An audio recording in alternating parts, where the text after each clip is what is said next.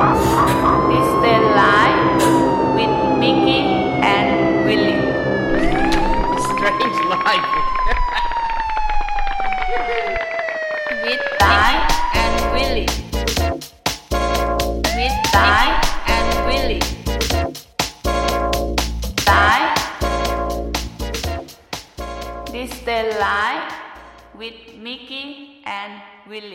Good and welcome to This Strange Life. I am Mickey, the conduit between the freaks and the geeks. All right, I'm Willie. Good to be here. Oh, and this is Jimmy the Chin, aka Ryan Breadbin. And today we're super pumped for this episode. We've got uh, a wonderful guy from the UK, a political activist, former solicitor, author extraordinaire, and advocate for the uh, for Madeleine McCann. Tony, uh, Tony Bennett, are you there? Can you tell us a bit about yourself? Yes, um, good afternoon. Um, well, um, in brief, I'm uh, 70 years old.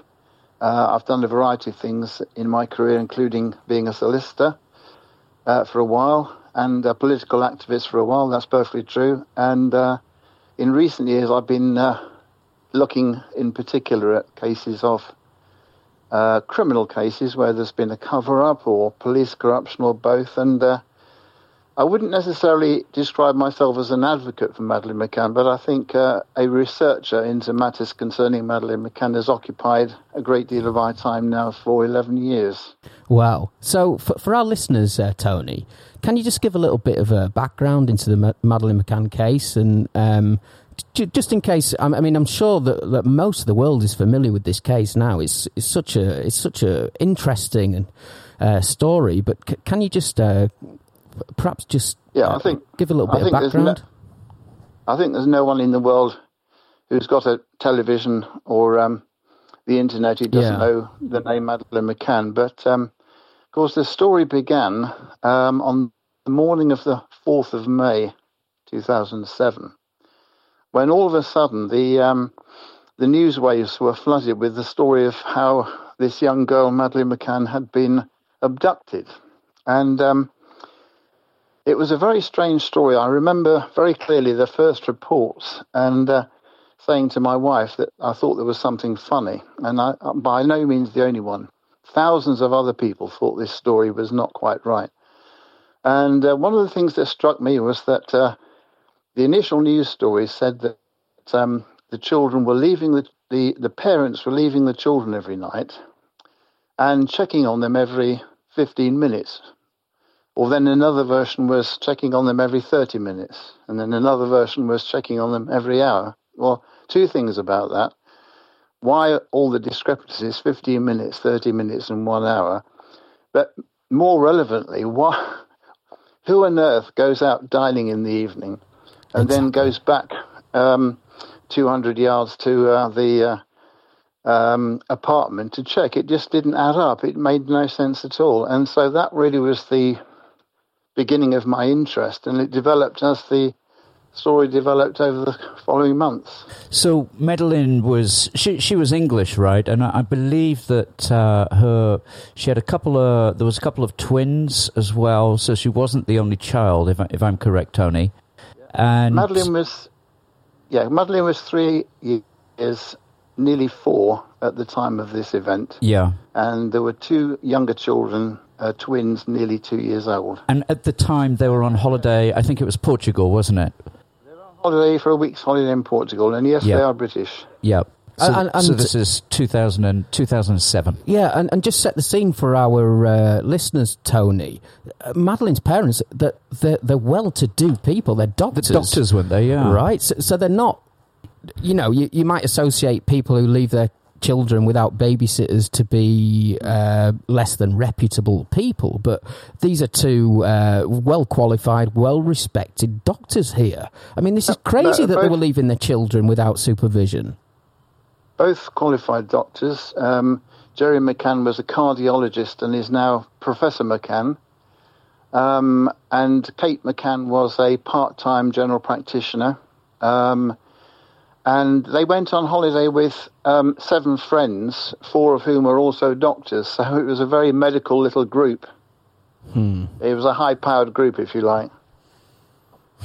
Well, I mean that that raises some questions in itself. and they doesn't were they were traveling to a resort. Is that right? Some kind of quaint little resort, and they Yeah. were all there together as a big group.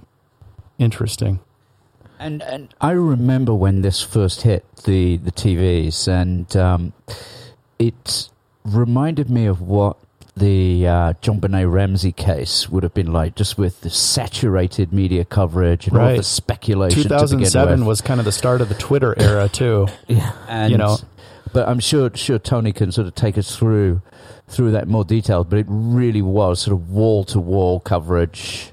yeah, Um, Yes, yeah. yes, very much so. And uh, I believe if you are correct in drawing parallels uh, with the JonBenét Ramsey case. In fact, I would say there are a great many parallels worth close scrutiny. But again, we had in the JonBenét Ramsey case, we had a very wealthy um, man. I can't remember his name now. Was it John Ramsey, the father? Yeah. yeah. but uh, he was he was um, wealthy, moved in high circles, um, and of course that was a, a tragic story. We still don't know quite who killed JonBenét Ramsey, but it, the evidence points to the family. I think on, in that one. Yeah, we, we just had Um, Melinda Kula on uh, Tony, just just for your interest, and, and she's been a, an advocate all you know throughout the years, and she actually presented some new evidence on, on our show. When was it, Mike? It was about sort of three weeks ago, something Uh, like that. we, we recorded three weeks ago, but Yeah. actually it went out last week. Okay. Yeah, yeah. But by the time this goes out, yes, it'll probably be a, a few weeks. But yeah, Melinda had some very compelling evidence, yeah, didn't she? yeah. Uh, so, um, Tony, um, uh, th- there were a couple of things that just didn't make sense. Before we get into that, can we finish the story of what happened that night? Uh, that that's a great point, actually, Yeah. Willie. Yeah. So, actually, w- Willie, you're dead right. We need to set the scene for our listeners, don't we? So, th- they th- they were out at dinner. Uh, the doctors, uh, the parents were doctors, and they were out with a group of friends. They were uh, in, enjoying their sort of wine and, and dinner, and, and their and their kids were left. How far away was was the room, Tony, from from where they were eating? Well, the uh, by as the crow flies, something like about fifty or sixty yards. Uh, if you walk the distance between the restaurant and the room, we're talking about a distance of uh, hundred to two hundred yards, about a minute or two's walk. Too far, though, right? I mean, too far when I you're mean, talking. I- about, it's crazy. And and what sort of time? What, what what sort of time was this local time? Uh, Let me just ex- explain. Let, let me just t- tell you what the official version of events is. Yes, the the okay, McCann's sure. version of events and the Yeah. official version. The official version is that all week they were dining in the tapas restaurant nearby and checking on the children every half hour. Now, if we run through the events of that evening, the claim is made that um, Gerry McCann saw Madeleine alive at 10 past nine. And she wasn't seen alive, according to Gerry McCann and everybody else, thereafter. So the theory that's been put forward, the abduction theory, is that she was taken from her bed after 10 past nine that evening, and the alarm was raised at 10 o'clock. Now, um, I'm sure you'll want to go into this in more detail, but there is a rival theory put forward by the Portuguese police, and uh, they believe that this was a complete hoax, uh, that the abduction story was invented to cover the fact that Madeleine was already dead. That is it in a nutshell. Right. Okay. So, so is this the um, is this the the sort of line that, of investigation that you tend to go down then, uh, Tony? That that this Yes, that, she was already think- dead at the time. Yes, I think I can say that on, on, on the record. I've got to be very careful what I do say because I'm under a court order here not to libel the McCanns. But what I can say to you is that, yes, there is a, an alternative view on the case, and uh, that is the view I've tended to uh, follow for the past 10 years. Um, Uh, okay. but as I say, I, I can't actually uh, suggest to you that she is dead. All I can say on the record is that many people believe that, including the Portuguese police. And and can you give us a, a couple of uh, reasons as to why they might think that? I mean, th- this um, this situation with the cadaver dogs is is a big one, Tony. Well, I, I, I think for many of us, the um, the, the cadaver dogs is a, is a c- crucial issue. You'll need to allow me a little bit of time to just explain the background to this. Um, very briefly, about three months after Madeleine's disappearance, the head investigator of the Portuguese police, Gonçalo Amaral, contacted British police for advice, telling the British police that he suspected that Madeleine was dead. And the British police advised him to use one of the world's top dog handlers, Martin Grime, to take his two dogs, Eddie and Keela, to Portugal. And um, it- by the way, Martin Grime is now a top um, dog handler for the FBI. He is really the top man in the world, really, on dog handling.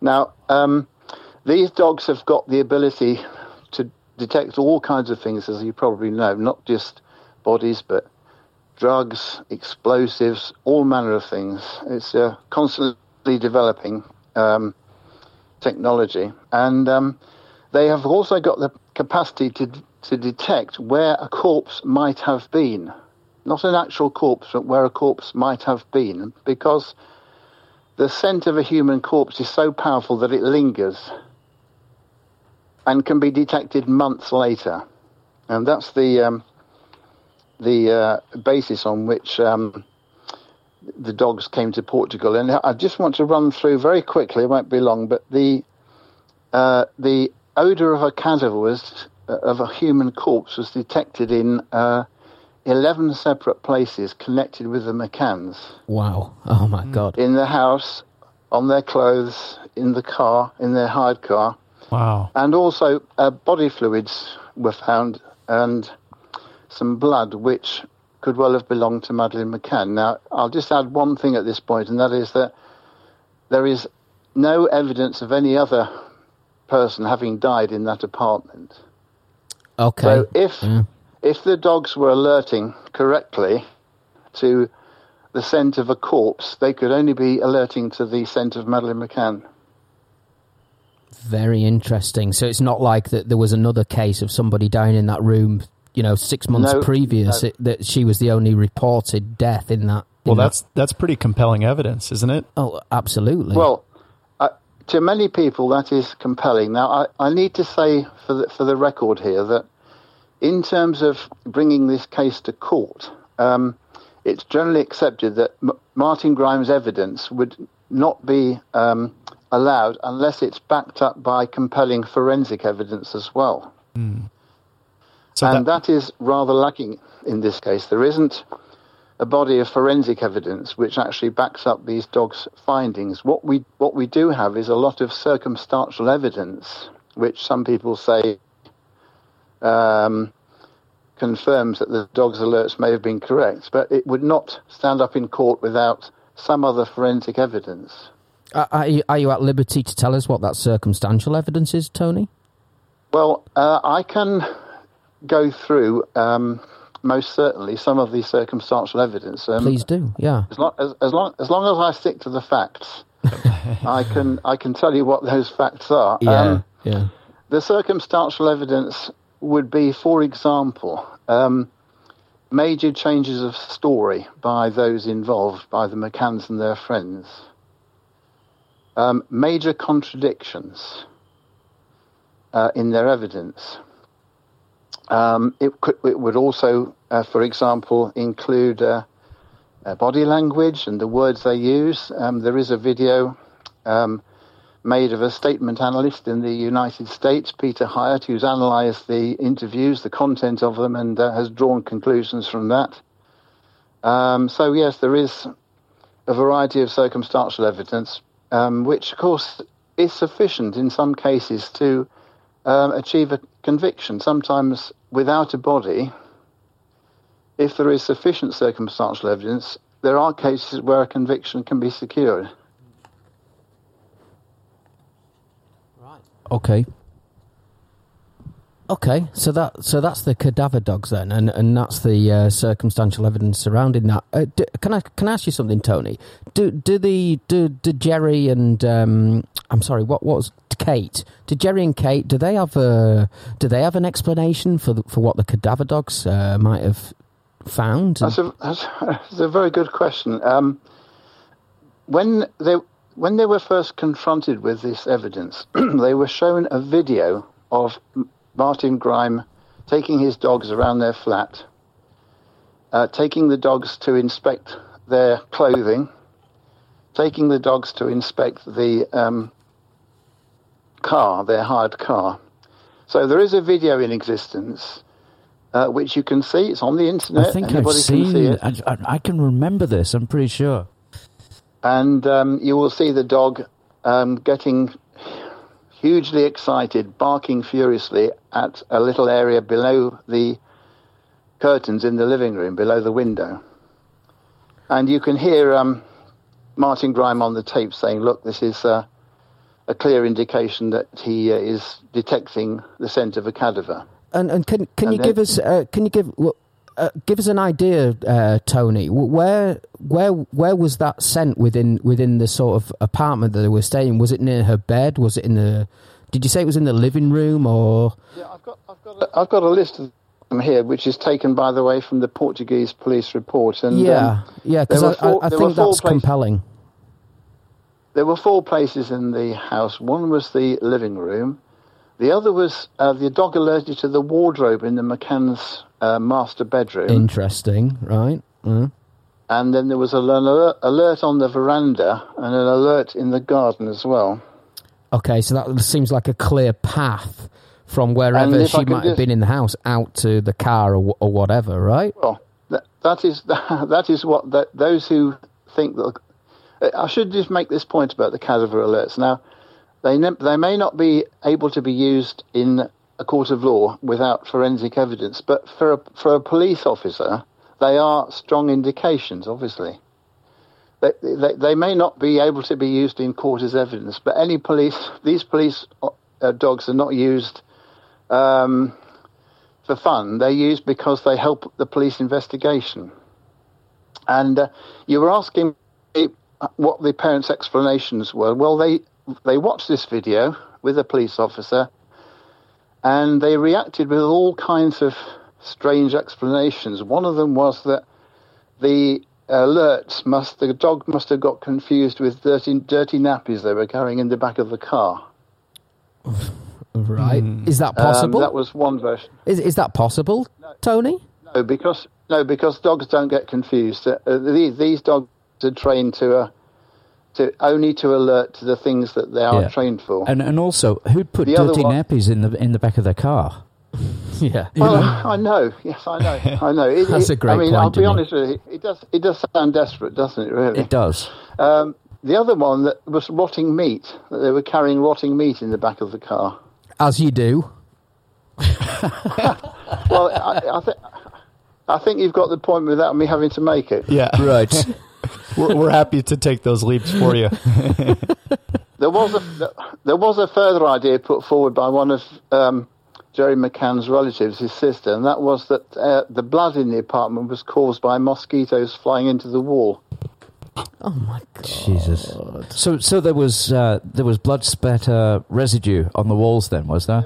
There were, well, there were body fluids found in the um, both in the flat and in the uh, in the car. Um, the only blood residue was found ni- i- in the, the um, living room where the uh, dogs alerted to the cadaver scent. So, on that particular spot in the living room, you've got both the strong scent of a corpse having been in that position, and you've got some blood as well. And how and I big? think I would- should. So, sorry, Tony. How big would have these would these drops have been? Are are we look- are we talking sort of microscopic uh, pieces of, of, of blood, or uh, which could sort of Yes, we- we people trying to clean up, or, or yeah? So it's super Well, microscopic. Well, yes and no. The the um, the main find of body fluids and blood was that the police had to actually lift two tiles in the living room in that exact spot I'm talking about, just below the curtains, below the window. The dog, uh, the dog, the cadaver dog alerted very strongly to that spot, and then the blood dog did the same, and so the police to get a sample, lifted two tiles, I think it was two tiles, and then took samples, and uh, they were investigated by the Portuguese forensic service, and uh, by the Forensic Science Service in um, Britain as well. Got you, got you. So what what are- what Can I are, just what other on the, sort on, of com- on, the, the forensic evidence, before we go any further, let me just make this point in, to anticipate what you might ask me. Did Mm. it show that Madeleine could have been the uh, uh, the corpse, as it were? Could it have been Madeleine's blood? The answer to that is yes, it could. The forensic information was it could have been Madeleine's blood, Mm. but she wasn't excluded, as a, in other words. But um, when the second forensic samples were taken, it was uh, shown by the laboratory that it could have been other people's blood as well. So the, to, the forensic evidence was, shall we say, inconclusive. Could have been Right. Madeleine's blood, might not have got been. Got you, got you. th- th- this just gets crazier and crazier every time I hear it, because they uh, th- th- there's a lot of I, I I don't know what stage we are here, Tony. Whether we can get into to what the sort of official narrative is. Are, are we there yet, Tony, or is there anything else that that we need to to to plumb before we before we get there?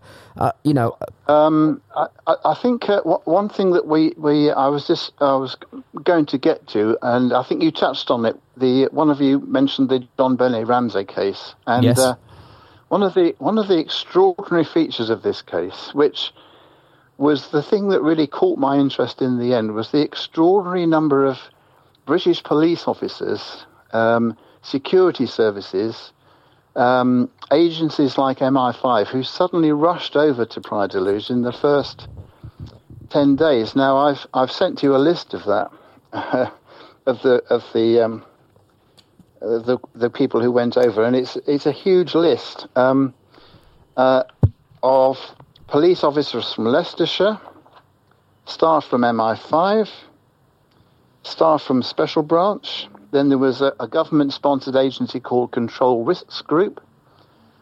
Uh, two ambassadors descended on Praia da Luz straight away. And uh, also, and this was the thing that got me uh, hooked on the case really, after three weeks, Tony Blair, who was the Prime Minister then, sent the head of his media unit, Clarence Mitchell, to Praia da Luz to supervise operations. Now, uh, Tony Blair had a very big media unit, 40 strong, cost, the, cost a fortune. Clarence Mitchell was the director of that unit. He ran it.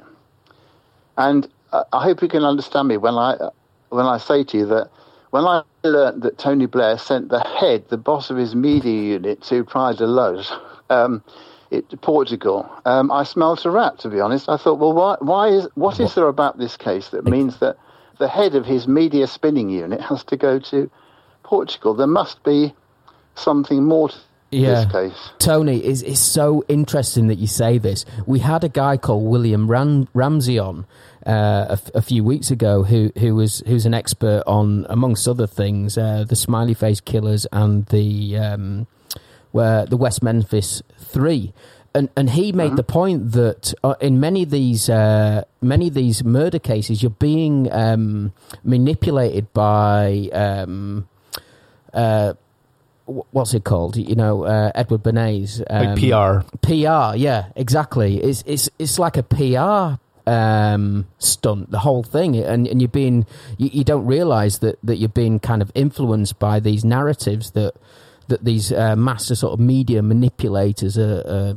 Uh, I think one of, forcing the, on you. one of the interest, one of the interesting things is how this media manipulation started from the very first broadcasts, which were on the Friday morning. And uh, if you listen, if you go back and listen to those early broadcasts, eight o'clock, nine o'clock on the Friday morning, there was one story that dominated, which was the Madeleine McCann story. And on each of those broadcasts, we had interviews with the McCann's friends and um, supporters who all said that they'd got had calls from Gerry McCann overnight saying Madeleine's been abducted, Madeleine's gone, and uh, uh, adding to that, uh, somebody's broken through the shutters and crashed through the door. So there was, I can take you to the exact quotes. There was four of them.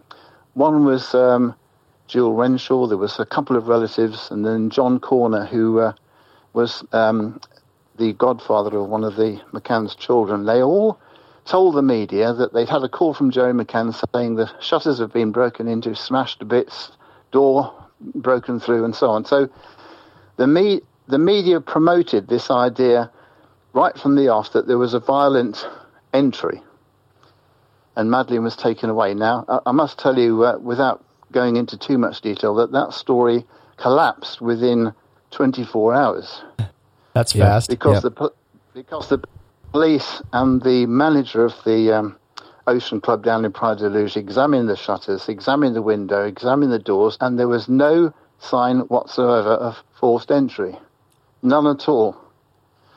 Something that Um, I'm interested but- in is is the room that Madeleine was sleeping in. Were there any other kids in that room at the time when the parents were at dinner?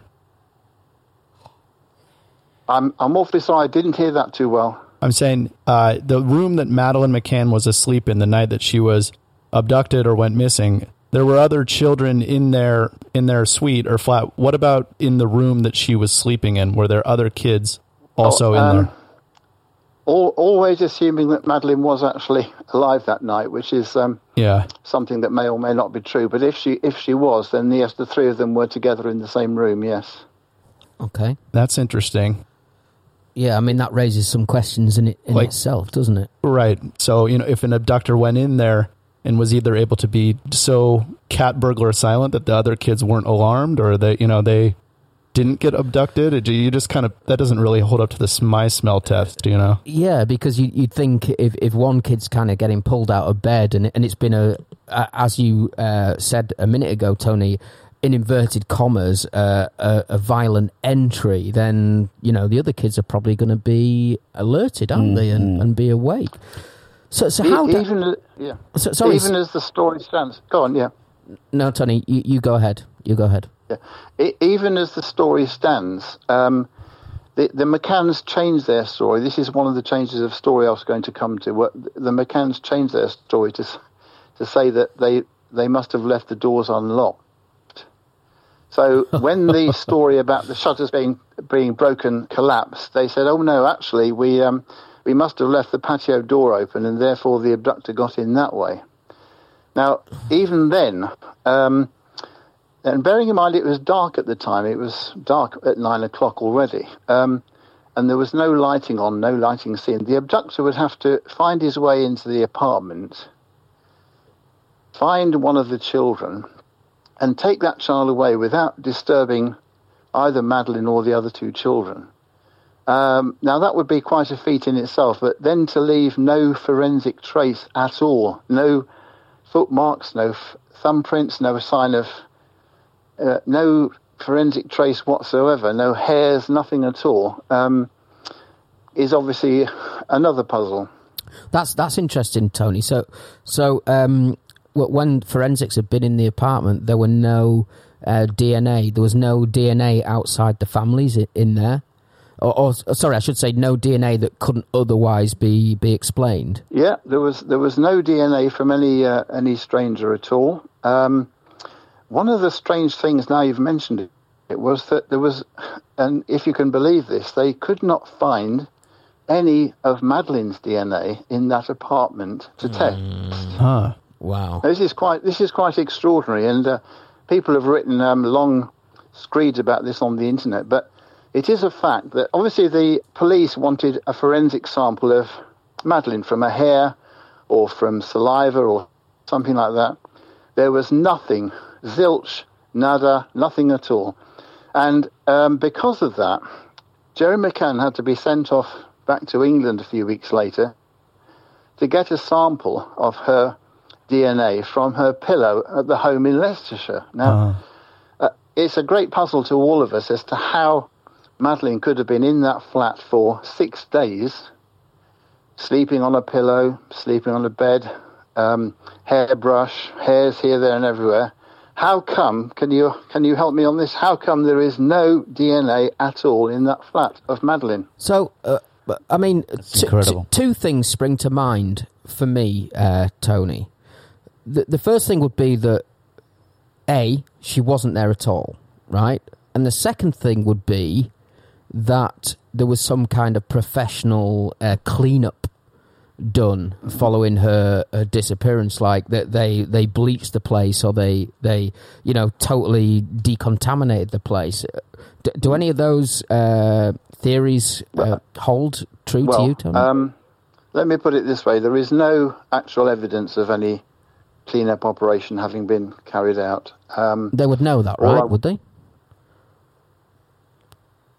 All, all, all I can say is that it's a, one, let me put it this way: it's a it's a mystery that needs an answer, and I, I can't supply it really. I can't supply the answer, but uh, what is the answer to the fact there's no DNA of Madeleine in the flat at all? It, it you know, not even a hair. It does seem surprising, doesn't it? Uh, especially at, She's been there uh, on the days. account that they were allegedly days and there's no- they were allegedly visiting, you know, going to check on the kids every either fifteen thirty or one hour. You, uh, in order for someone to break in there, leave no trace whatsoever. The kids, other kids, not to hear a peep, see a peep, scream, or anything, and then there's none of her DNA in there. That is just a very, very kind of flimsy, Convenient. you know, a- a- answer to this, in, in my opinion. Just coming back to the, uh, you, you mentioned the, the PR aspect. Um, it, it wasn't only um, Clarence Mitchell who came down uh, on behalf of the British government. Um, the um, the company that ra- ran the uh, holiday, organised it, Mark Warner, was represented by one of the most powerful, and if I dare say, one of the most evil PR companies that's ever existed, called Bell Pottinger. Uh, Does that ring a, bell at all? Not not personally. Um, can you tell us a little bit about them, Tony? If you, well, Bell, Bell Pottinger represented um, the great and the good in this country and elsewhere. They also represented a series of very corrupt regimes in Central Asia and Africa, and they came to grief last year. You can look it up on the internet when they represented a very, very dodgy South African politician and lied through their teeth about uh, about this man, and that was eventually exposed by some uh, good work done by researchers in South Africa, and the firm has since collapsed. But in its time, it was i in its time it was the most um, powerful media company in in Britain, and. Uh, when Madeleine McCann was reported missing, at the very next day, the managing director and his assistant uh, came down to Praia da Luz and um, uh, and did various bits of uh, work on the case. Um, so uh, it kind of illustrates that this, you know, the, the the PR involvement was extensive, and also lawyers, of course, lawyers were hired immediately as well, which you wouldn't normally do if you've just lost your child, would you? Yeah. You wouldn't rush for the nearest lawyer, would you? that that seems fishy to me. C- can you just remind me of the uh, the name of the PR company again, please, Tony? Bell Pottinger. Bell Pottinger. Right. Okay. Do you know the Bell them, Jimmy? Pottinger. I, I've I've It- done it- projects it- for them You've done where, projects where for them? they've had press releases. They've come through us. They need it in X Y Z for X Y Z country, and we put it into a language for them. Yeah, Right. Okay. So, yeah. I mean, the, these guys are huge. Let, let me just tell you one fact while we're on, on that before we move on to something else. The the boss of um, Bell Pottinger uh, was called Tim Bell, and uh, he boasted um, that he had been paid half a million pounds by the McCanns to, uh, and the quote was to keep Madeleine on the front page for 12 months. So half a million pounds paid by the McCanns or perhaps by their fund because they set up a fund to try and find Madeleine. So either the McCanns or the fund paid this PR giant half a million pounds just to keep Madeleine on the front page for the next 12 months. that's really fishy. Wow. Um, c- But it's it's also incredible, isn't it? The the amount of planning and uh, the strategy that that went into It's cold. just just. Uh, of course, it's cold, but you know that went into this. You know, I mean, a lot of people they, they just think, okay, the the press turned up, they got their story, and bang, away they went, and the narrative Let me just- continued. let me but there was a lot of manipulation going on.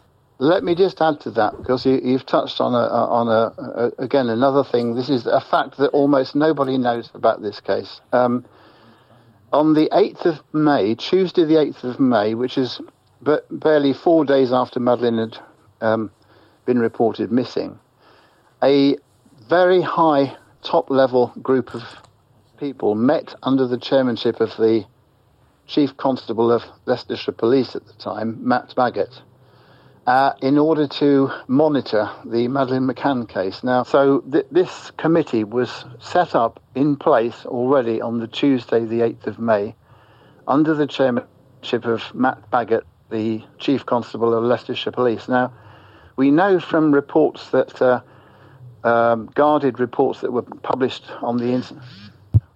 Are you still there? Yep. We are indeed, sir. Yeah. Yep. Uh, that were reported on the uh, internet many years later that the committee consisted of 12 agencies um, the Home Office, the uh, Foreign and Commonwealth Office, um, MI5, uh, similar organizations. Now, the rationale for this um, was said to be in order to control the publicity. But, surely the, on the 8th of May, the priority was to find Madeleine McCann, wasn't it? Uh, I mean, everybody's looking out, the police are looking out, the public are looking out in Portugal. So fishy. Why, why would you need to get top civil servants from the Home Office, the Foreign Office, um, all these other agencies, the police? Why would they need to be there just to control the publicity? And is is that unprecedented? It's never happened before, where all of these, you know, major, you know, UK institutions sort of came together. I'm assuming it's unprecedented, right? Uh, I would, well, I, I can't say there's never been a similar case, but not that I'm aware of. And Yeah. I, I, th- I think the word unprecedented could be used about many aspects of this Yeah. case. Yeah. Um, the, I mean, the involvement of all these lawyers and PR people, as well as MI5, um, the special branch, and so on. In, incidentally, um, just on that topic, um, in his the Portuguese detective uh, who ran this investigation for five months, Gonçalo Amaral, wrote a book on the case. Are you aware of that? Yes. Yeah, I am actually. Yeah. Yeah. Yeah. Yeah. He wrote he wrote a book on the case called "The Truth of the Lie." I'll tell you more about that uh, as we go on. But uh, he was um, in his book. You'll find that he couldn't believe the number of British security officers and police officers coming. He couldn't find space for them in his offices. They were trying to muffle in on the whole thing all the time, and uh, in fact, that was the reason why he was kicked off the investigation because in September that year, in September, he he vented his frustration in private to a journalist. You know, poured his heart out and said, "Look, the, the British MI5 and the police, they're hampering my investigation. They won't let me do this. They won't let me do that." And unfortunately for him, uh, the journalist knew a good story when he saw one, and so um, he. Uh, he didn't treat it as private, but blasted it over the Portuguese media, Oof. with the result that uh, embarrassment was caused, and um, he was removed from the investigation a few months later. Sorry, a few weeks later. Yeah, Tony, because I uh, remember the, the narrative in the in the UK press were that were that Port, the Portuguese police were incompetent, that they didn't know what the hell they were doing. But it sounds from what you're saying like they were they were hamstrung at every at every turn to to get their bloody job done. Right. Let me answer that as follows. If Madeleine McCann really was abducted, then they probably didn't do the best job in the world. If, on the other hand, she wasn't abducted and she died, then they did a very good job under the circumstances. And um, right.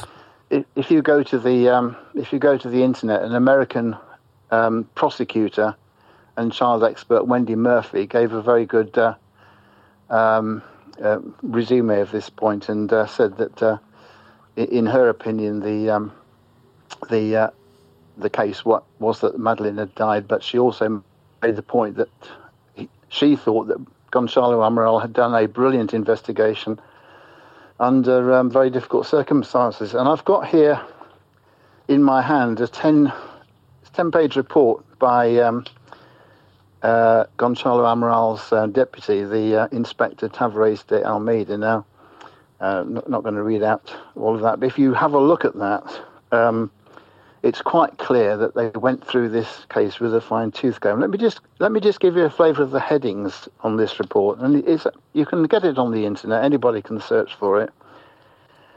The McCanns worked on their account of events and developed it.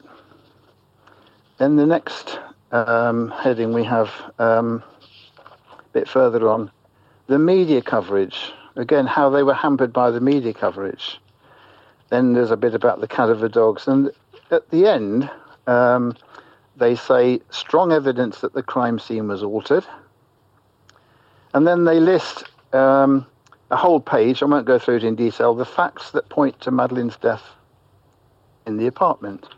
And then at the end, they carefully um, document their conclusions with evidence, and uh, it's quite clear that this is a very, very thorough report based on their assessment of the case. So, if Madeleine really was abducted, then you could argue that the police had failed to do certain things. But if in fact she wasn't, they did a very, very difficult job under very adverse media publicity because the media was jumping on them all the time, saying that you haven't done this and you haven't done that. So, so Tony, I'm interested also in some of the other people that were on that on that trip, the Tapas Seven. Did we hear anything from them? Were there any witness accounts? Any anything that led along that that night that, that people said happened? You talk a little bit about uh, the rest of the people as part of that crew, not just Madeleine McCann's Yes. parents. Well, the, there were four families um, of two adults, and there was eight children between them. And one of the um, uh, party took along their granny as well. Um, as I said to you, four out of the um, those eight people were um, uh, doctors, and um, they um, were involved to a certain extent in supporting the McCann's story. And uh, I'd like, if I may, just to take a, a minute or so just to go through one example of this because one of the uh, crucial evidential features of the case was an alleged visit by one of them, Dr. David Payne, to the McCann's apartment at about 6.30 in the evening, the night um, Madeleine was reported missing. So this was 6.30, just before they all went down for dinner. And uh, both Kate McCann and David Payne gave evidence that of this visit by Dr. Payne to the apartment.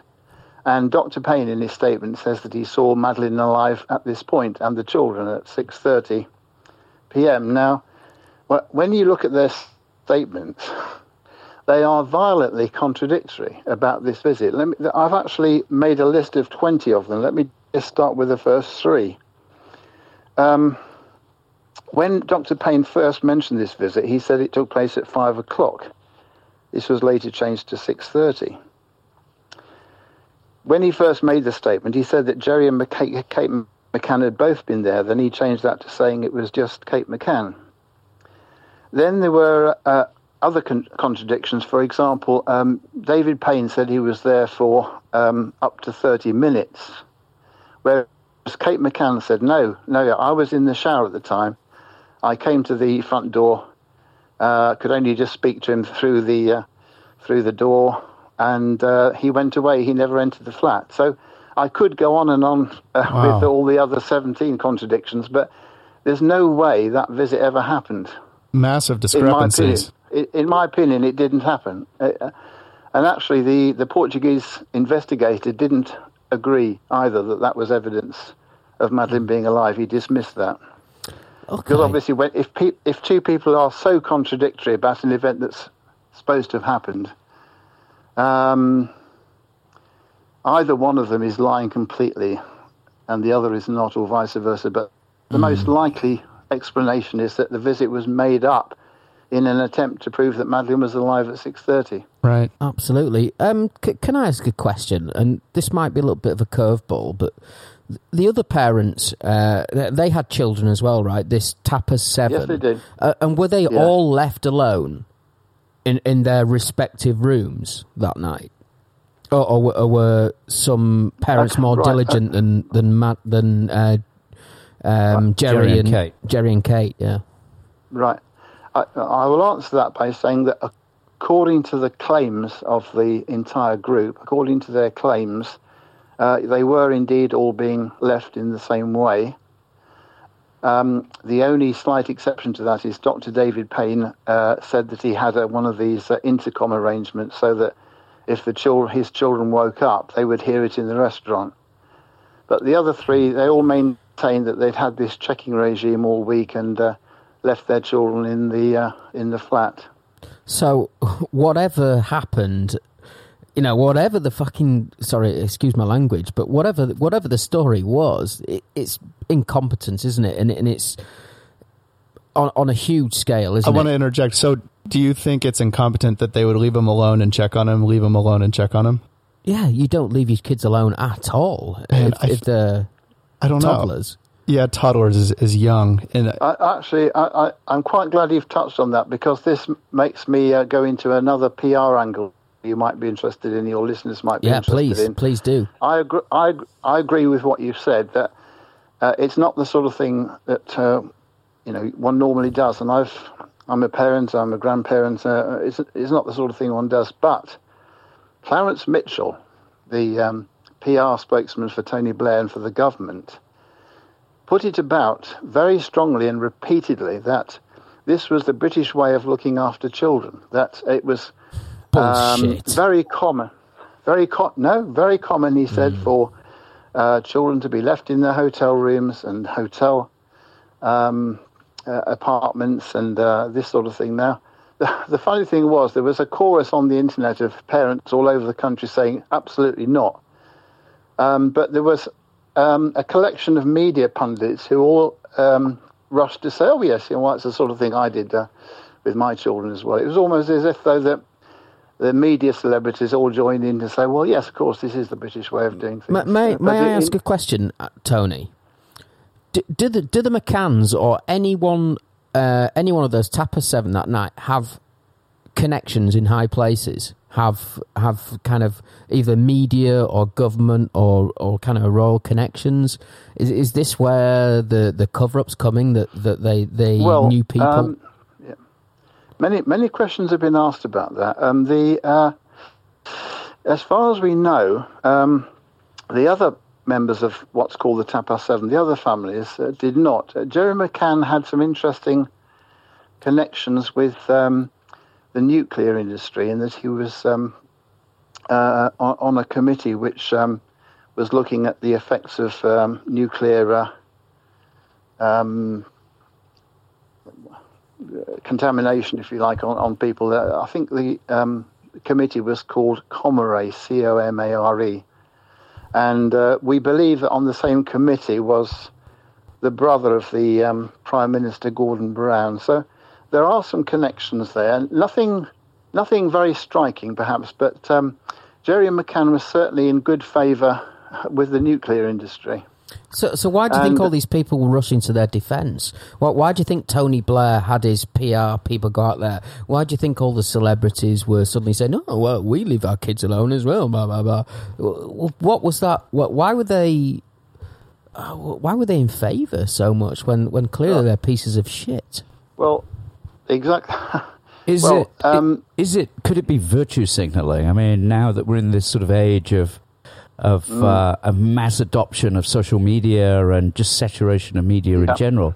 It- that, that, that's, that is a theory that's been promoted. That uh, one one theory that's promoted to explain this phenomenon is that um, oh dear, there was such a big rush of publicity. We must try and do something. We must be seen to do something. So that is one possible explanation. But it, I'm afraid it doesn't cover why 40 people from the security services and the police and the MI5 and so on all descended ambassadors and everybody else. It doesn't really explain that degree of involvement. I don't think anyway. yeah. So what what do you think does explain that then, Tony? Um, I've got, I've got to be careful here, obviously, because uh, as I think you know, I'm under a court order and, and I'm not Okay, really let, let me let me to- to speak rephrase that. Bad What, what are some of the alternative uh, theories of, of why this is uh, why why it is or why it was what it was? Right. One, what, one, one theory is that, uh, as as you've suggested, that perhaps Gerry McCann was playing on connections with the nuclear industry. The the, um, the McCann's main lawyer had a big connection with the uh, uh, nuclear industry as well. He worked as the legal officer for British Nuclear Fuels, so that's one line of attack. Um, I can only say that some of us think that there must be must be something about this case which involves something immoral or illegal. In other words, there must to, to explain this level of involvement, the PR, the lawyers, the Mm. secret services, there must be something connected to this case somewhere. Oh, well, I, I mean, I, I, I, I, I, I don't want to go full on, um, you know, Conspiracy theory. Yeah, yeah, full on conspiracy theory. But are we talking a, like a paedophile ring, some kind of uh, child uh, trafficking conspiracy? because in in those I- I- times, I- ten years ago, it was very very uh, being pushed big time, wasn't it, by by the Yeah, media? It was very much in the public. yeah, I um, mean, this is the new boogeyman that you needed to to watch out for, right? The the resident paedophile. yeah, yeah. Yeah, I, I'm gonna I'm gonna pass on that. Um, I'm gonna pass comment on that. Okay. that. All I will say is that is that is a suggestion that's made by some people. So- I So think what your are some of the- silence uh, speaks volumes. So, what, what what are some of the alternative theories then of why there's this sort of army of uh, of politicians, of uh, ministries, of uh, police, etc., etc., uh, PR people involved then? Hey, this is Mickey. Blockmesh is an awesome new TSL sponsor, and it's got a huge goal creating the world's first decentralized, cost free communication network. Blockmesh uses mesh networking technology where nodes connect directly to one another to route data without any kind of centralized authority. An internet connection isn't necessary either, as the node's devices communicate directly, aka meshing.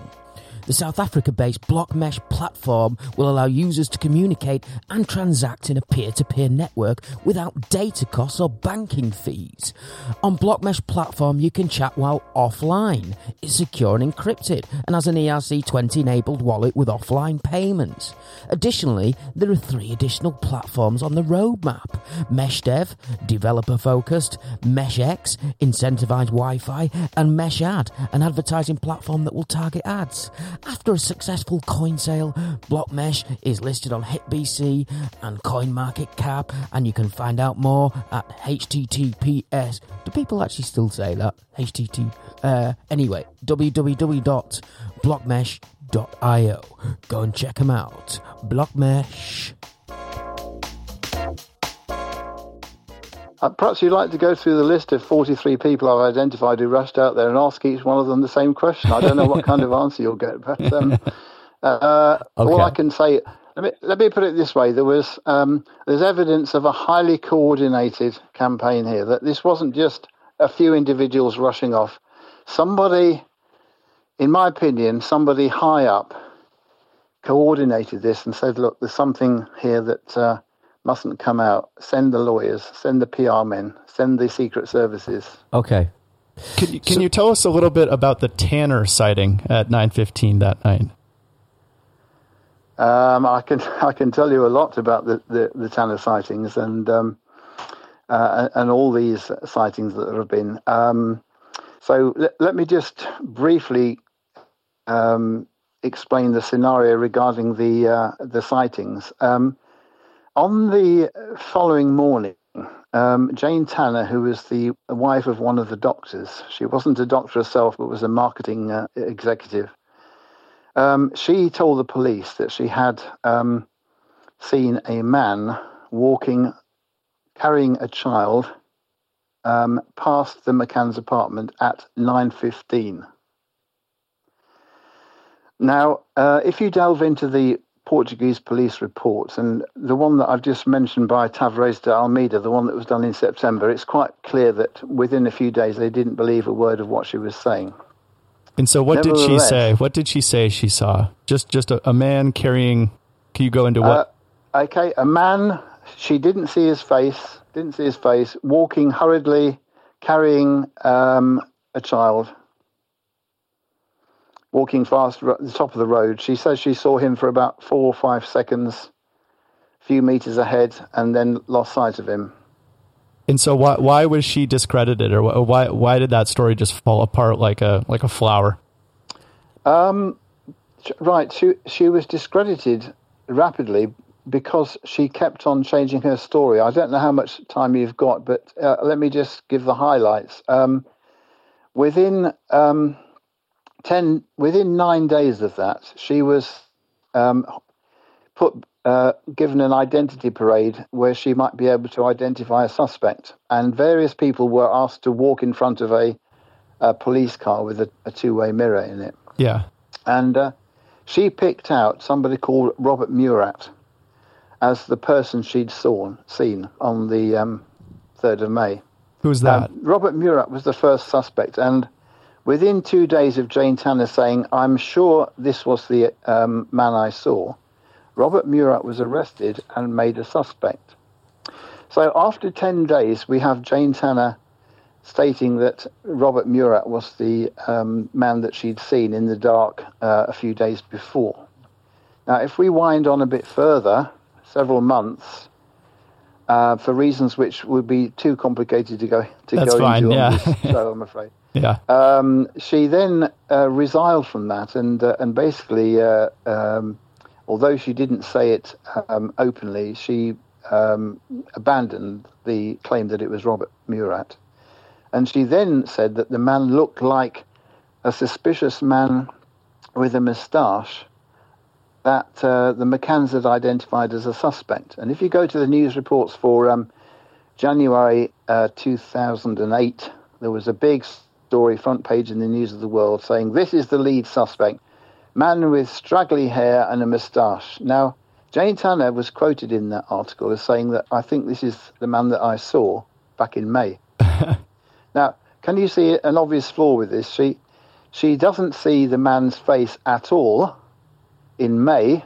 yeah, eight months later, in January 2008, a man with straggly hair and a moustache, she said, "Yes, that's the man. I'm pretty sure that's the man." It makes no So- sense. So, um, and the, the- if again, if you go through her detailed statements, and she's made many, the description of the abductor and the clothes seems to change from um, one to another. Now, the extraordinary thing about this is that um, there was a program in Britain uh, in October 2013, so this is six years later, in which the Metropolitan Police claimed to have identified the man seen by Jane Tanner. And uh, if- if you believe the Metropolitan Police, they uh, produced an image of a man who had come forward six years later to say, I must be the man seen by Jane Tanner. and not only that, but he was apparently wearing the same clothes that week as the um, man drawn by Jane Tanner uh, six years previously. But to cap it all, um, this man said, Well, actually, I've got the um, very pair of pajamas that my um, daughter was uh, wearing uh, on that occasion six years ago, and I've, I've kept them, and here they are. In other words, to prove that, in an attempt to prove that he was the man seen six years ago. Well, that's all So- very Wow. convenient. Yeah, and actually, um, because of the, I wa- I want to say this to you while I've got, you know, the opportunity to talk to you. I would like to say that, to my mind, this illustrates the power of the media because yeah. that show, that show was prepared um, nine months in advance at a cost of a million pounds to the BBC and a million pounds to the Metropolitan Police. And I sat and watched it with some, some people in Harlow. And um, the people I watched it with were were not didn't have the same view of the case as I did, and um, you know they said, "Oh yes, oh, well they found him. Oh, jolly good. You know, well that, that rules him out." Now, Yeah. it to me it, showed the power of the media because I think you listening to this story the way I've explained it, you'd think, hmm, you know, how likely is that? But a lot of people, would- seven million people watch that program, Yeah. and I bet you that six six and a half million out of them would probably believe that the police were telling the truth about this man. Yep. Yeah, that's so true. I mean, you can't expect everybody to get into the, the depth that that uh, you're into on this. So they see a report like that, and they you know they take it for what they see, and then all of a sudden that's the belief of six million people. And as you always say, like it's harder to undo a lie than it is to, you know, you you you you're just hard to turn that around once it's in people's mind. And so that was the you know, I, you, you have to you have to look at the media coverage in, in, in detail over what is it now, eleven years, because I've been mentioning a few things, uh, circumstantial evidence, dogs, Yeah. this sort of thing, which are never ever mentioned. Uh, no, no article in the last few years has even mentioned the fact that these dogs were sent by Britain's top dog handler. It's just airbrushed that out completely. And um, so all of this evidence, we've t- for example, these contradictions I mentioned about this alleged visit of David Payne to the apartment, it's never mentioned in any newspaper. And of course, I've been, uh, I'm only too aware of that because Yeah. I tried to promote these things in the media, and the McCanns took me to court in the end because I kept on Yeah. making allegations, and which is why I can't make any allegations today. Understand. All I can say to you is, here are some facts worth your listeners having a look into. Yeah, no, we're glad to hear it, and uh, we appreciate that. So after the uh, Tanner sighting was really discredited, there was the Smith sighting at 10 o'clock, an Irish couple. Can you talk a little bit about that? Um, it's a most mysterious sighting. Um, uh, the the man can. I, I, let me just give you the facts, and we'll see what people make of it. Um, on the on the fifteenth of May, that is twelve days after Madeleine was reported missing, um, Robert Murat was arrested and made an official suspect. And as you can imagine, if you put your mind back to the fifteenth of May, wall to wall coverage on the media day after day, 12 days in a row, and at last a suspect. So we had Robert Murat photographed, um, media comment, um, headline news, suspect found, um, may be responsible for the abduction of Madeleine McCann. Now, the very next day, Martin Smith from Ireland said that he had had a sighting of a man carrying a child. So have a look at the connection of events. So Martin Smith said nothing at all for um, 12 days, 12, 13 days. And then suddenly, uh, the next day, he rings up the uh, police in Ireland and says, Look, I, I saw somebody um, uh, uh, and uh, carrying a child. It's the, the first as anybody's heard from him. Now, the interesting thing about that is that we know, because the families admitted it, that Martin Smith knew Robert Murat. How well he knew it is open to question, but the family admitted that uh, they'd met and met several times over a period of two years. So, if you look at those facts in isolation, uh, he doesn't do anything for 12 days. Somebody he knows is arrested and made a suspect, and the very next morning he rings up and says, "Oh, by the way, I've just remembered that uh, I, I saw a man carrying a child," and he then told the police. I can assure you that that man was not Robert Murat. I know Robert Murat so well that although I saw somebody, that man was not Robert Murat.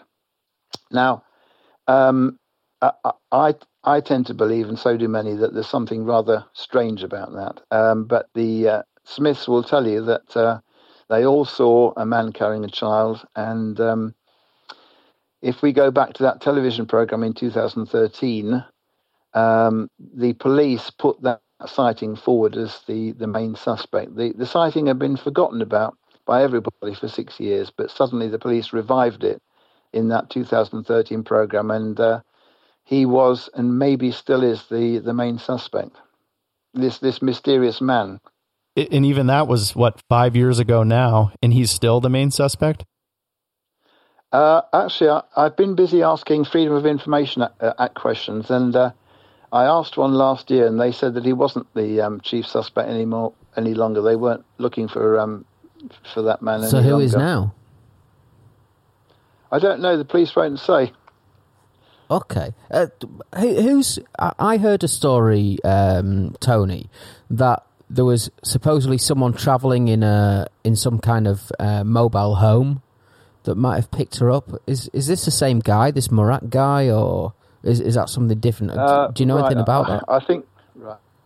I know a lot about it. I've researched this uh, uh, a great deal. Um, the uh, I, I would only advise the your listeners to completely uh, avoid the whole thing because it's uh, Right. okay. there's nothing in it. But I, I will just say for the record that um, the man concerned was called Raymond Hewlett, and uh, he was travelling uh, around in a, uh, uh, sort of um, camper van type thing. Uh, in in around about that time, he was um, in Portugal, and then he went off to North Africa. Um, but the dates and other circumstances don't don't match uh, uh, at all. If you if you if you if you go into it, the, the, the dates don't coincide. But the theory is put forward that he could have um, snatched Madeleine McCann and taken Madeleine to North Africa.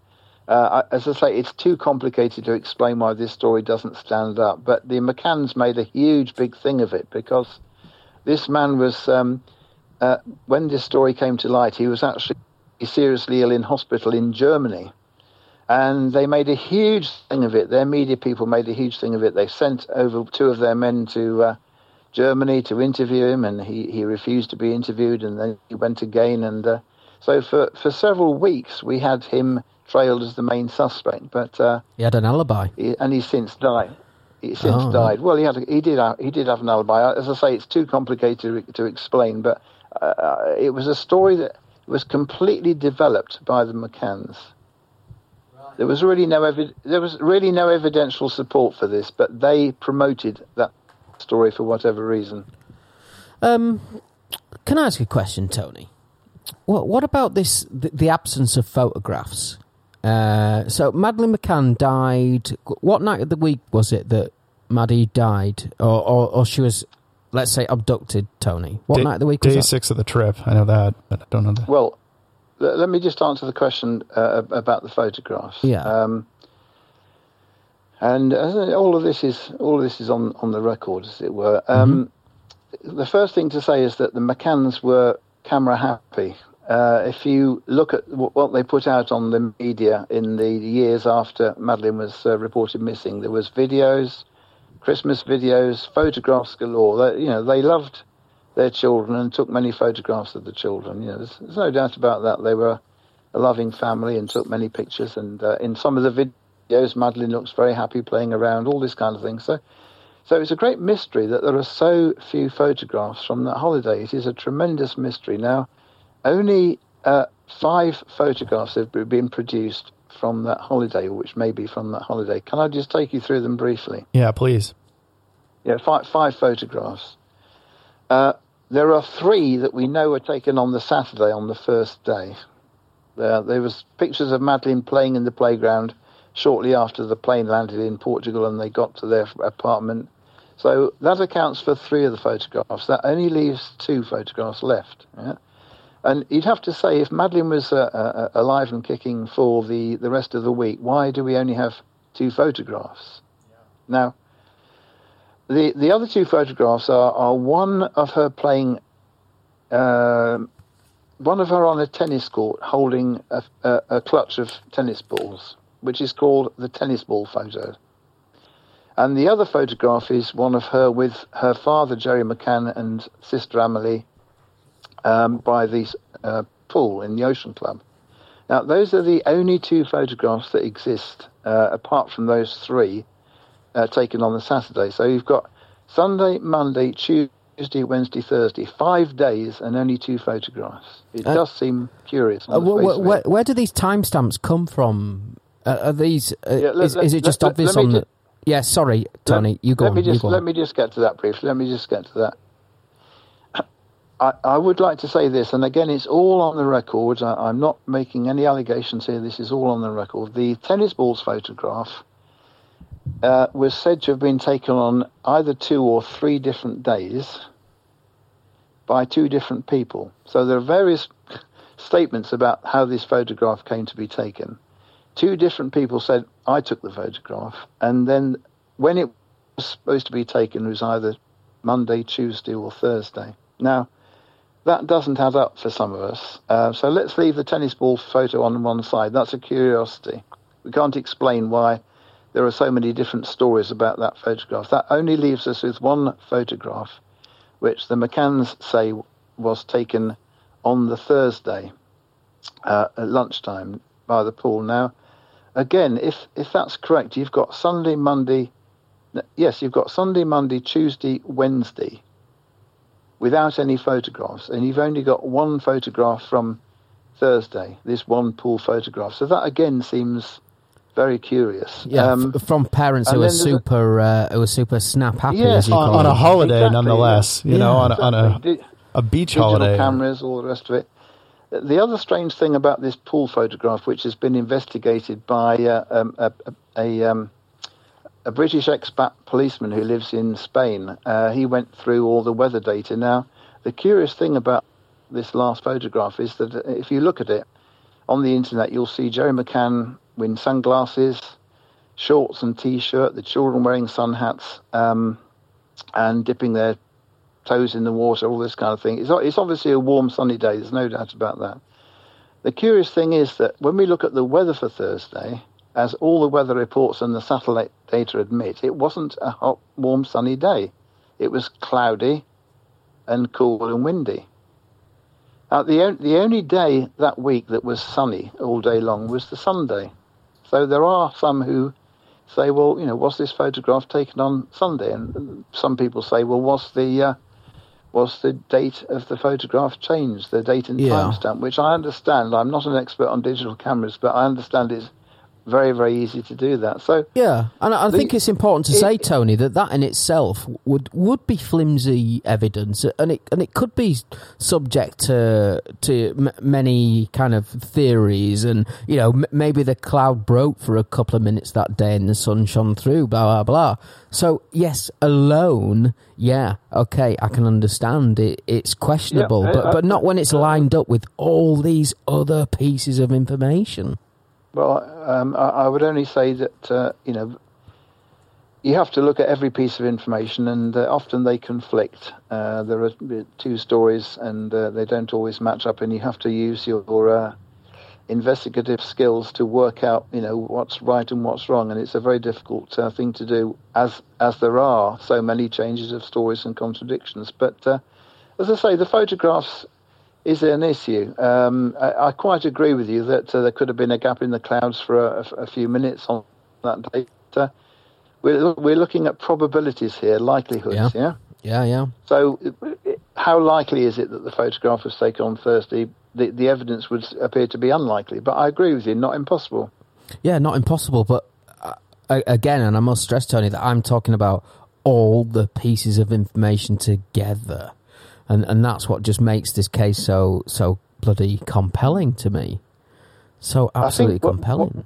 One thing that we haven't really uh, delved into, and, and this was a, another matter that occupied uh, a lot of my time uh, many years ago, yeah, um, and that is some very curious things about the McCann's private investigators, Right. which your Yeah. um, which your listeners might not know about, and I think that's one area I'd like to mention. Um, in September, after the um, uh, after the McCanns were made suspects, that was on the seventh of September.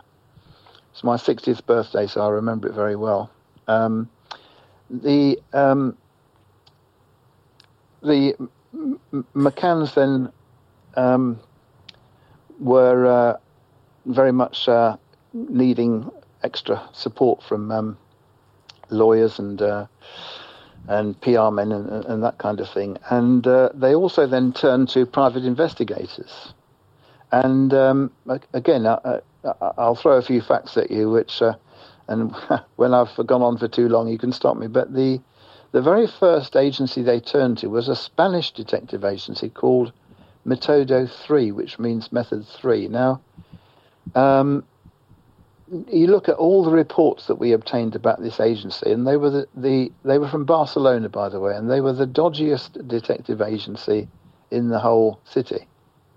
A, reputation for running close to the law, um, very poor reputation amongst their fellow professionals, and so on. Now, they were hired for several months, and um, one of the most extraordinary things about their involvement was the uh, a claim made by their boss, a chap called Francisco Marco, who, in the run up to Christmas 2007, when there was still huge publicity at Madeleine McCann, about Madeleine McCann, he made a, a claim in the papers. He said, My men know where she is.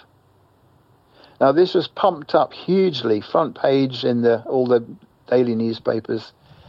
Boss of this agency, hired by the McCann's private agency, and my men, we know where she is. Yeah, very bold claim to make. Yeah, Yeah. A week later, a week later, more statements from this man, Francisco Marco, who said, We're closing in on the kidnappers. Very, very, very definite, closing in on the ki- kidnappers. So more headlines in the British press, yeah? Then, finally, he made another statement, similarly saying, Maddie will be home by Christmas. My and uh, this was pumped up again hugely in the newspapers. Now, all of this, I must tell you, was complete and utter lies. I'm able to oh say that God. on your program because uh, it's been admitted. They're, they're all completely made up stories, uh, obviously for media consumption. But but That's what, Now, it- insane. what what prompted him to do that? Um, A self interest, or did someone else? well, he, he, he was being paid a lot of money by the McCanns. Right. Oh, say that. okay, okay, okay. This is all coming Um, together then, right? Yeah. Yeah, I mean, they paid they paid Metodo three a quarter of a million pounds for their work over six months. I think they were on a retainer. If you have a look at the evidence, they were on a retainer of fifty thousand pounds a month. Tony, may, may I ask you a very, a very Very- quick question? H- how much do you think over the course uh, since 2007 have the uh, McCanns made in terms of cash altogether? Well- R- round it all up. How, how much do you think? Well, it, it depends what you mean by made. Um, I, I think that's probably uh, uh, the way you put the question is rather difficult to. Uh, to Yeah, um, put you on the spot. The, the, Net. Well, the net.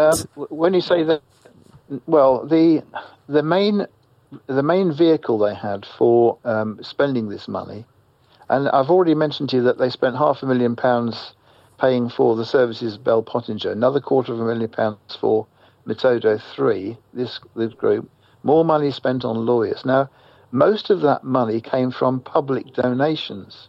Oh, Wasn't yes. the McCann's own yeah, money? Yeah, yeah, I know, Now, I know. they were raising money. Uh, within within ten days of Madeleine being reported missing, there was a website running and an invitation to uh, send donations, and the whole the whole of Britain was exercised by this story, and literally thousands upon thousands of people gave money to the McCann's fund. It was called the Find Madeleine Fund, and um, some of the people I I know, now know who take a sceptical view of the case. They donated money themselves. They were caught up in this. It was the the word media frenzy is sometimes used a little bit uh, in exaggeration, but there was this media frenzy, and people sent money in droves. And in fact, there were stories of how some pensioners said they were so moved by this story that they sent their weekly pension off to the McCann. Said one person said, "Look." uh, you know, I, I'm not very well off. I'm sending you ninety pounds my weekly pension. There was children who got together their pocket money for several weeks and sent off a, a few pounds to the McCanns. It was it was a huge wave of emotion. Now, that there was lots of organisations that donated. There were celebrities that donated. I can't remember the exact amounts now, but there was, you know, people donating ten thousand here, hundred thousand pound there. So, if you look at the accounts of the fund, there were millions of pounds poured into the fund, mainly from the public and from um, people who were charity minded, uh, celebrities and so on who wanted to do their bit, as it were. Yeah, I think we're talking So, at so least. that's when, uh, when, you- when, you, when you say have they made money, I think that would be be unfair. They haven't, as far as I know, they haven't made any money, but they have uh, uh, they have of course had an income from. Uh, Kate McCann wrote a book on the case in 2011, which did produce an income of about half a million pounds, I think. are, are, are they And, are they uh, back working now, Tony? Are they are they both back to full time employment? Um, well, Do you know? uh, Gerry McCann's Gerry McCann's career has developed, and he's now a professor, professor of cardiology, at the um, Leicester Hospitals Trust. Uh, Kate McCann uh, vowed that she would give up work um, uh, in order to concentrate on looking for Madeleine. She said that in the early weeks. Uh, she's got a post, an unpaid post, I believe, as a. She's now the ambassador for an organisation called Missing People. So she acts as an ambassador to kind of raise the profile of this organisation called Missing People. But I don't, I don't think she gets any payment. Mickey. Mickey and Jimmy, I got a question for you guys. Where is like the court of public opinion in the UK on on the family, on, on the parents? Like, are people still Um, sympathetic I- or? I, I think Right, I was. I, I'm sorry. I, I, I, I can. I think I can help you on that. I think Go on, go on. the, the, the, the vast majority of people, I, I do speak to people about this case, but um, the, the, the, vast majority, the, the, the overwhelming majority will, will go along with the official story. I, I'm talking about 70, 80%, 90% possibly. Um, you will get some people who um, don't go into the detail, but say, well, I think some people will say, well, you know, I think they must have been involved somehow, or they had, they had, did, I think they had something to do with it. You'll hear people say, but um, there's relatively few of us who've become immersed in the case and studied it in detail. So, um, I, you know, the vast majority, if you ask 10 people on the street, probably eight or nine out of them would say, uh, you know, she was abducted. Mm-hmm. And, and uh, that's because the discussion of the details has occurred on the internet, but not in the mainstream media.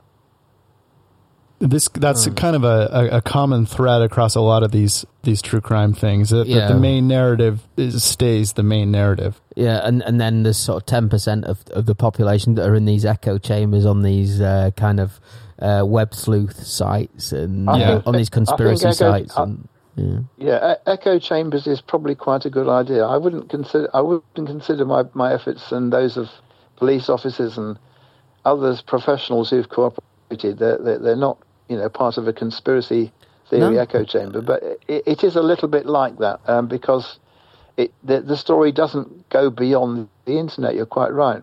Actually, Tony, I, I, I'm on your side. I think it's fishy as hell. So you know, if if I I, I wasn't actually um, I wasn't kind of pointing that at you when I said that because I, I'm on your side. I, I think for firstly, a loving parent would just not leave their children al- alone. And I think that's I, I don't know. I. I sort of think that that's not crazy. I guess the It's difference crazy. is three or four years old to me is a lot different. I think than like eight or nine or ten. But I remember going on vacations with my parents and other family friends, and like they would go up to a hotel, restaurant, or bar, and we would hang out in the room, like, and they would come down and check. That that's not that insane to me. three, and yeah, I know that that's the difference. I guess is three or four is a lot different than like seven, eight, or nine. Uh, Tony, can I ask you a question? Do you think uh, Madeleine's still alive? Obviously, no. But the, In my the- in, in my opinion, no.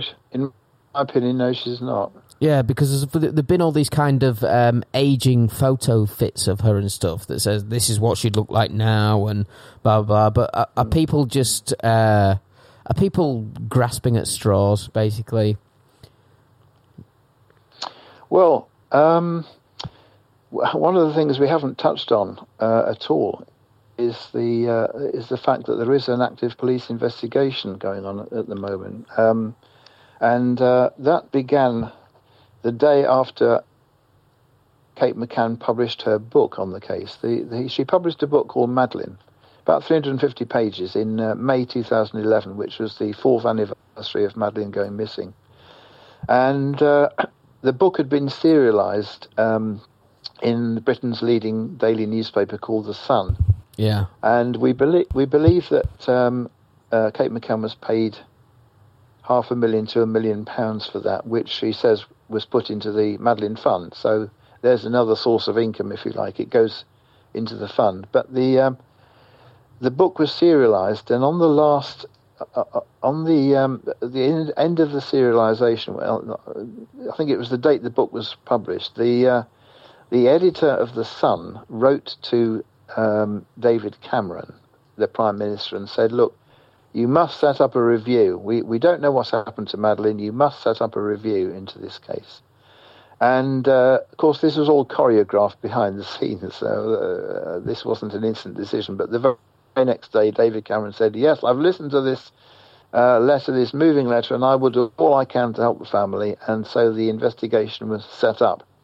Um, took a few weeks to get going, but since 2011, um, it's been going now for um, where are we now? Seven years and one month.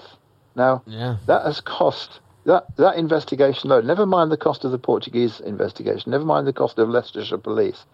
This investigation, which has been going on for seven years, uh, has cost 13 million pounds. And as far as we can see, those of us interested in the case, it has achieved diddly squat so far. Apart from the one thing it has delivered is a hugely influential television program uh, promoting the, the Smith man as the main suspect. So um, the, the public anger is beginning to increase about money being, as it were, it seems, poured down the drain on this one case when, you know, there are other missing children cases and uh, people are asking perhaps more and more why, what is it achieving? What are they trying to do? Are, do they really think they're going to find Madeleine alive or solve this case? Or why is year after year money being poured down with nothing in sight? The only tangible thing we have so far is a, a one hour television program watched by seven million people.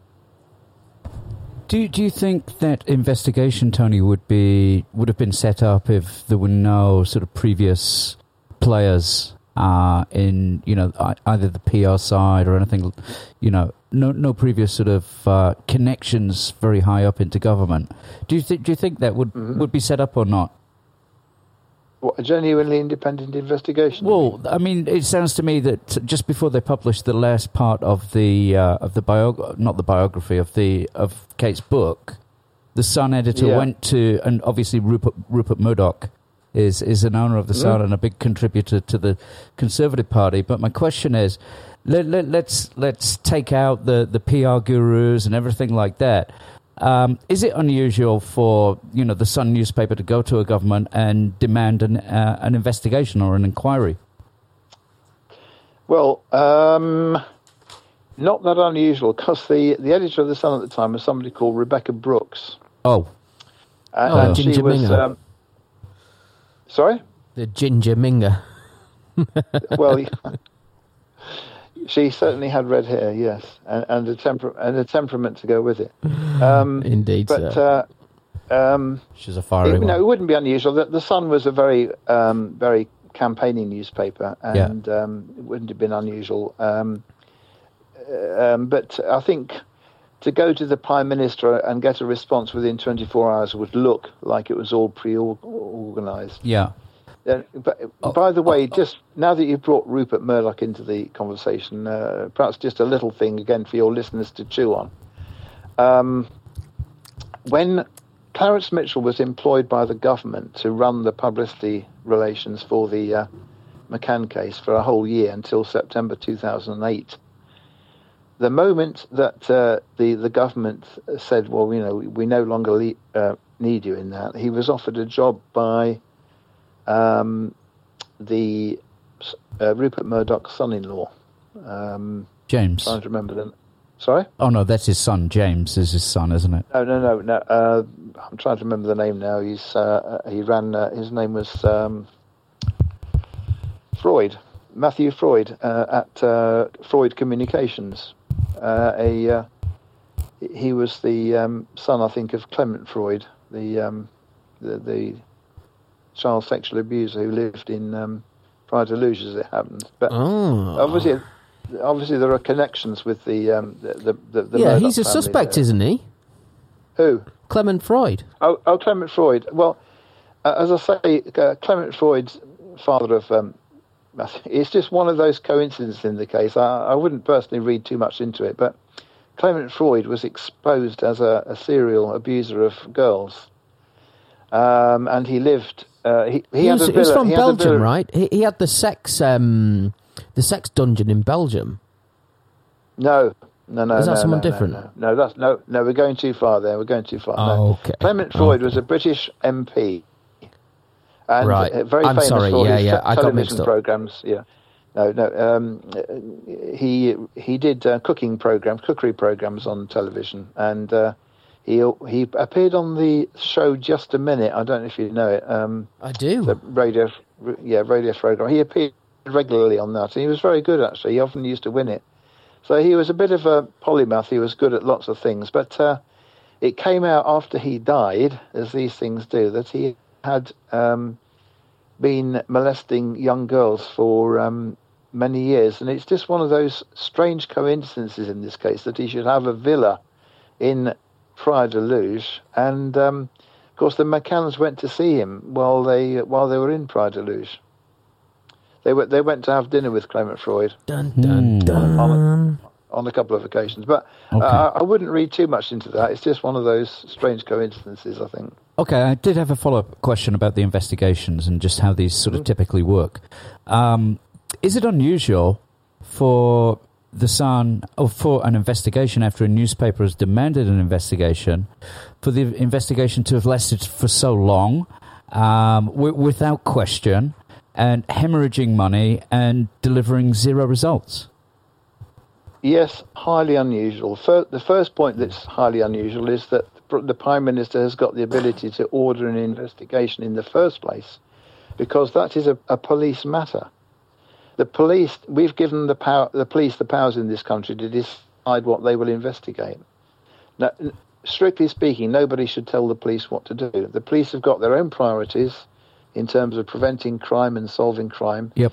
you can't you cannot have a situation where politicians even if they're the prime minister order an It, investigation it's political interference, isn't it? I mean, surely It is, it is, su- yeah. surely that's going to Yeah. sort of set the set the wheels in motion, going down a perhaps a, a side street. You know, it'll go down the main street to begin with, Yeah. but it's not a Well, that- truly sort of yeah. impartial investigation. There's political bias Well, uh, enforced. this, this, this is what this is what I've said all along. Let me just throw into the mix, and this has been publicly admitted by um, Rebekah Brooks, the uh, whatever you call her, the ginger minger or whatever.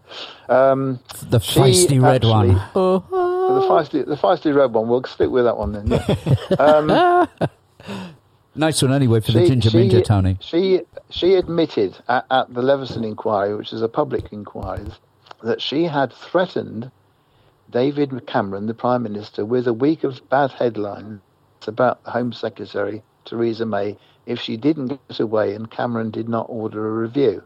Now, if you look at the transcript where she was dealing with this issue at, at the Leveson inquiry, Lord Leveson asked her in public, "Did you um, th- uh, did you th- threaten David Cameron with a week of bad headlines about the Home Secretary Theresa May?"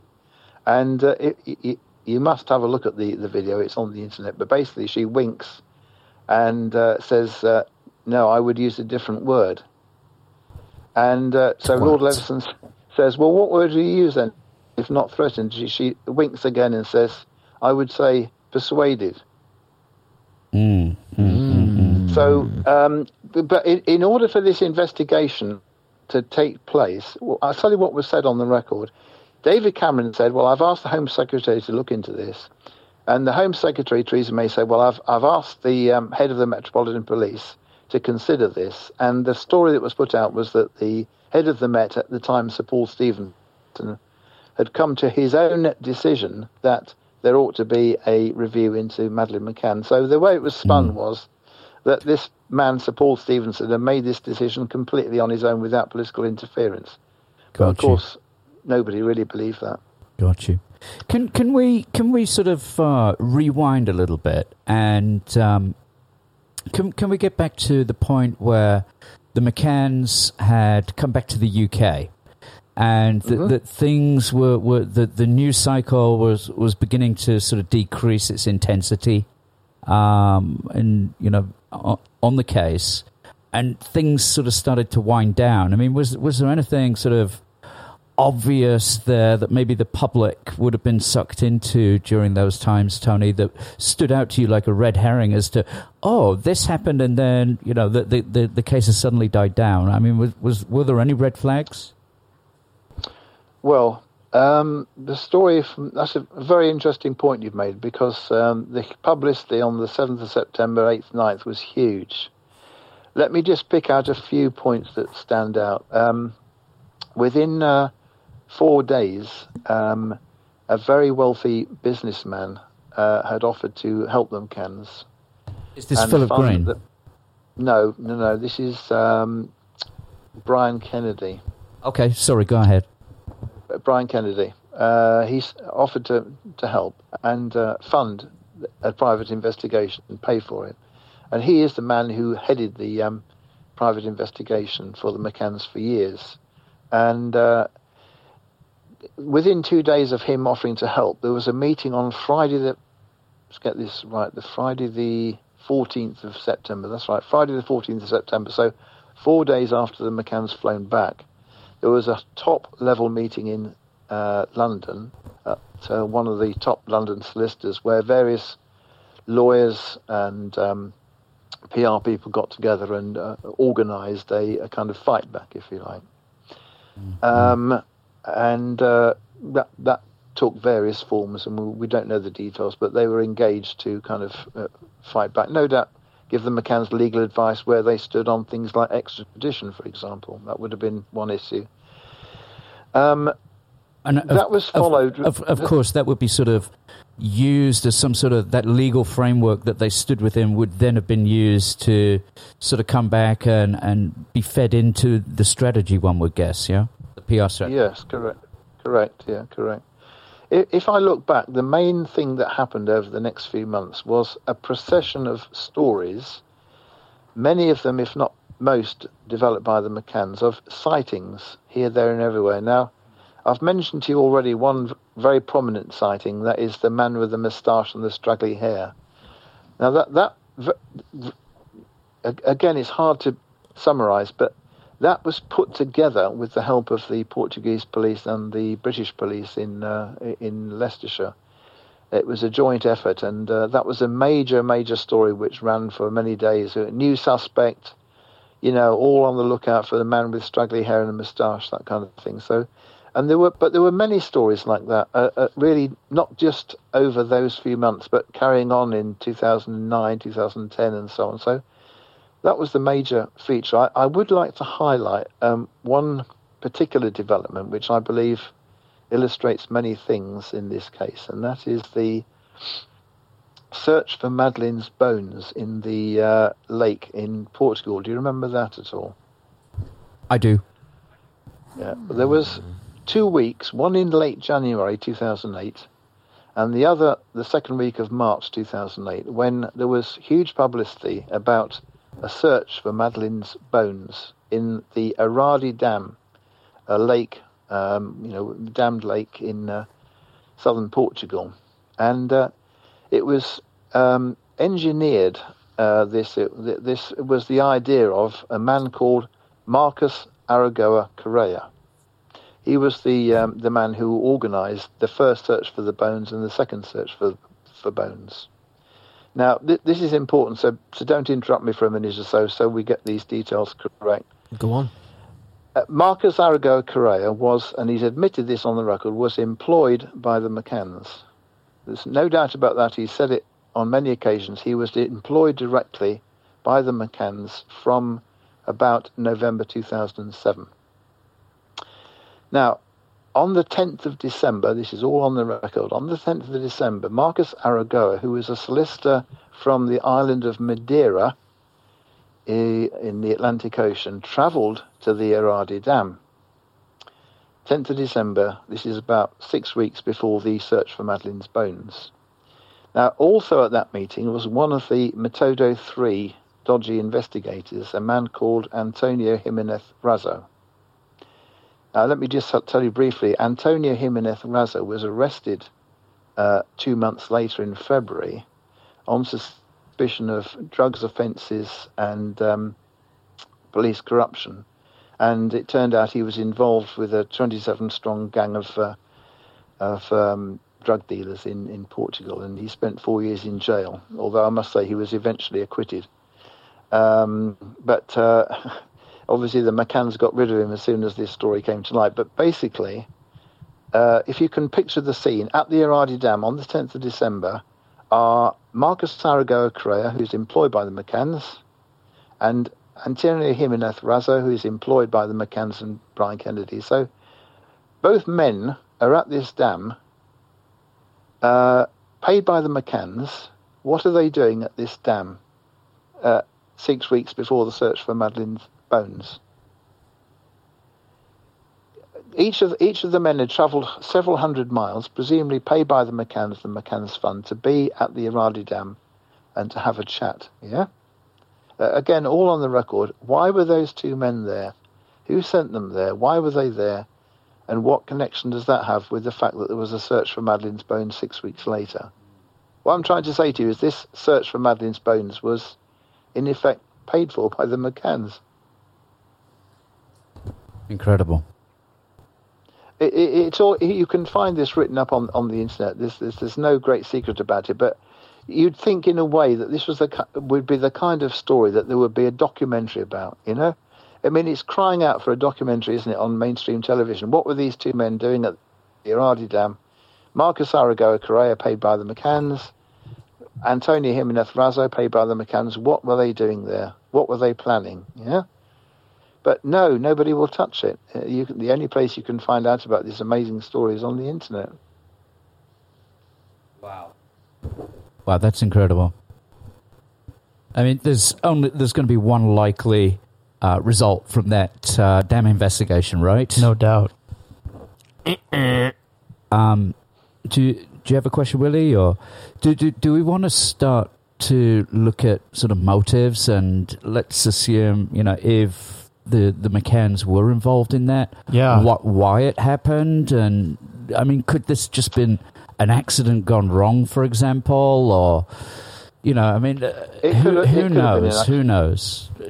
Is Right, it, it- could could can we sort of go into that area, um, Tony, I, or I will. I will. I will answer it a different way. I will answer it, um, but, but by taking a slightly different point. Um, how many cases have there been where a child has died, and the parents have covered this up with an abduction story? H- How many have there been? yes, it, it's Now- very common, isn't it, to, Uh, to we hear have. that? I mean, there are, there's there's one or two in the news at the moment. Uh, I could give you some names of uh, of similar stories uh, in America and in Britain and in many countries. Well, JonBenét Um, as well. JonBenét, right? Yes, well, well, uh, yes, I sp- yes, absolutely. I mean, the well, the uh, I mean, uh, the evidence is overwhelming that he was k- killed by the uh, a member of the family. Sure. Um, uh, it could have been the father. It could have been the, the mother. It could have been the uh, The the, brother. son. We don't know. The, br- sorry, the brother. Yeah, the brother. That's right. He he probably he he probably had a motive. I would think with all this attention on the. You should listen to the you should listen to our podcast. Yeah, we're not talking about Burke. we're talking about uh, Bill. Bill Ramsey. Anyway, please, please go on. Please go on. There, there's But, uh, yeah, but I mean, in, absolutely in that case, I mean, abduction. the, the, in that case, the I mean, uh, I mean, sorry to go back to JonBenét uh, Ramsey because that that shows the extent to to which people invent stories. I mean, I would say that the uh, the JonBenét Ramsey story is even more unbelievable than the Madeleine McCann one in a way because there was a body in the cellar, and the the claim was that the the uh, the person who killed um, uh, JonBenét Ramsey had crept into the house uh, in the late hours of Christmas Eve and uh, had done something terrible to to the girl, and then dumped her in the cellar and walked out without leaving a trace in the snow outside. Isn't that right?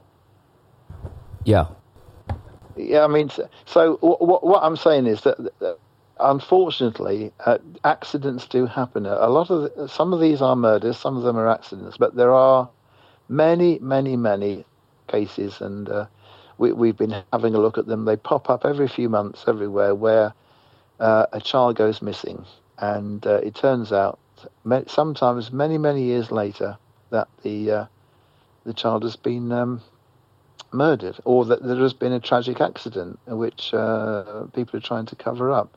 I, I, I, if I can just take up a, a minute or so to, to, to, to give you one of those examples, which Please. is very relevant to the Madeleine McCann case, and uh, that is the case of Eugene and Jeanette Zapata.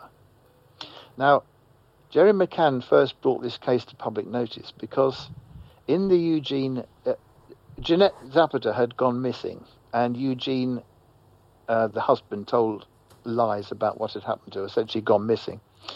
And Gerry McCann quoted this case in October 2007 because in that case the judge had ruled that he would not accept the evidence from the dog handler. Now, the dog handler in that case had uh, d- demonstrated by his dogs that, that there had been a corpse at one location in the house and then miles away in a uh, cabin somewhere. The, the dog had been taken and alerted in both those places, suggesting that Jeanette's body had been moved from a place in the house to a cabin uh, many miles away. Now, the judge in that case said that he could not accept the dog's evidence because there was no um, real proof that the dog's alerts were 100% reliable. So he, he threw it out of the court case. And uh, uh, Gerry McCann and his lawyers seized onto that and said, well, there you are. Here's a judge saying that these that the dog's evidence is unreliable. Now, we all forgot about the story until four months later. Um, Eugene Zapata made a full and frank confession.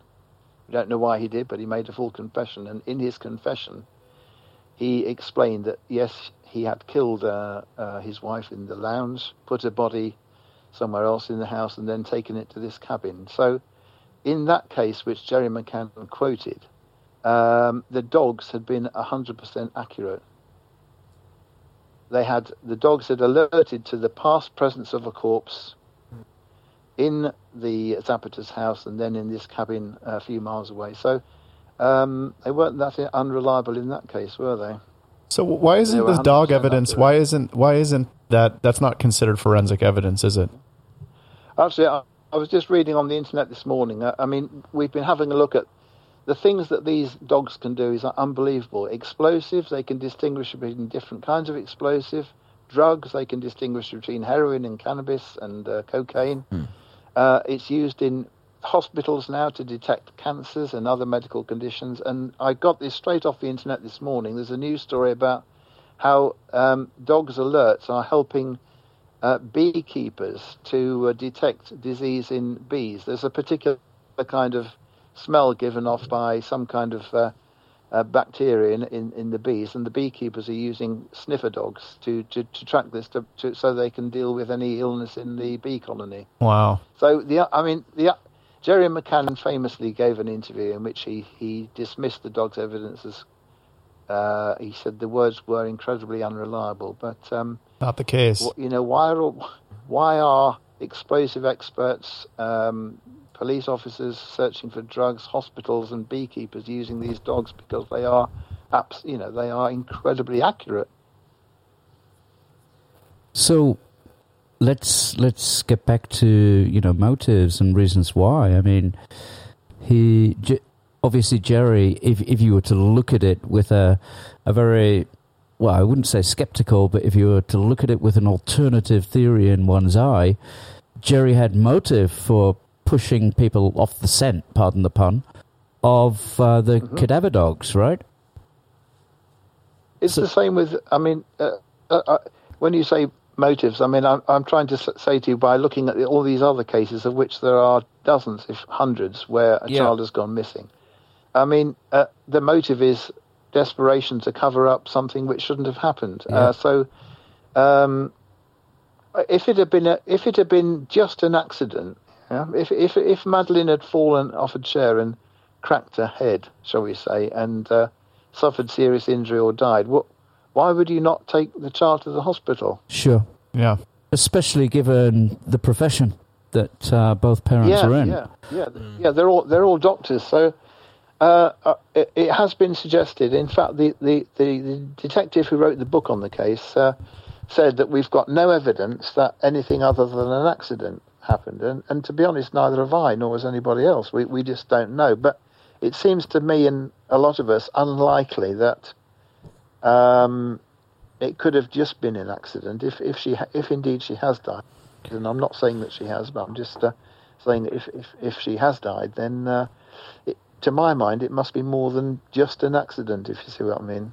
And and and uh, so there must, if she has died, and again, I, I emphasise, I'm not saying that she did, but if she did, then there must surely be something more than an accident, is the way I would put it. Sure. Tony, So- have you heard uh, the uh, John and Tony Podesta uh, link? I know it's very tenuous, and uh, I, I'm I'm pretty sure that you're going to say this is complete bullshit. But I think our listeners would be uh, extremely uh, interested to hear your thoughts on that particular angle. Well, w- w- what is completely inaccurate is a, a, a ridiculous claim which was put forward by a, a, completely uh, off the wall conspiracy uh, organisation that the Podestas were actually in Playa de Pizzagate. In um, Yeah, in uh, yeah uh, in May 2007. Now that's easily capable of being disproven and is complete nonsense. Now, all that I all that I will say is uh, uh, uh, I can only suggest that people go to the internet and look these things up. But one of the very, very curious uh, developments in this case, which we've not discussed at all, is that in July, early July 2007, this is only eight weeks or so after Madeleine's been reported missing, Gerry McCann took a trip to Washington for five days. Now, I mention this because he spent most of those five days with a chap called Ernie Allen, who is the um, the top bloke in an organisation called the National Association for Missing Children. I've not quite got the words right. The National Committee for Missing Children, something like that. He's also uh, so important that he's also the chairman and chief executive of the international campaign for um, uh, missing children. It's called ICMEC, International Campaign for Missing and Exploited Children. I think I've got the title right. I, I would I would suggest to you that a, a worthy study would be this man Ernie Allen because his connections are very interesting. The he has got a uh, an indirect connection to the Podestas.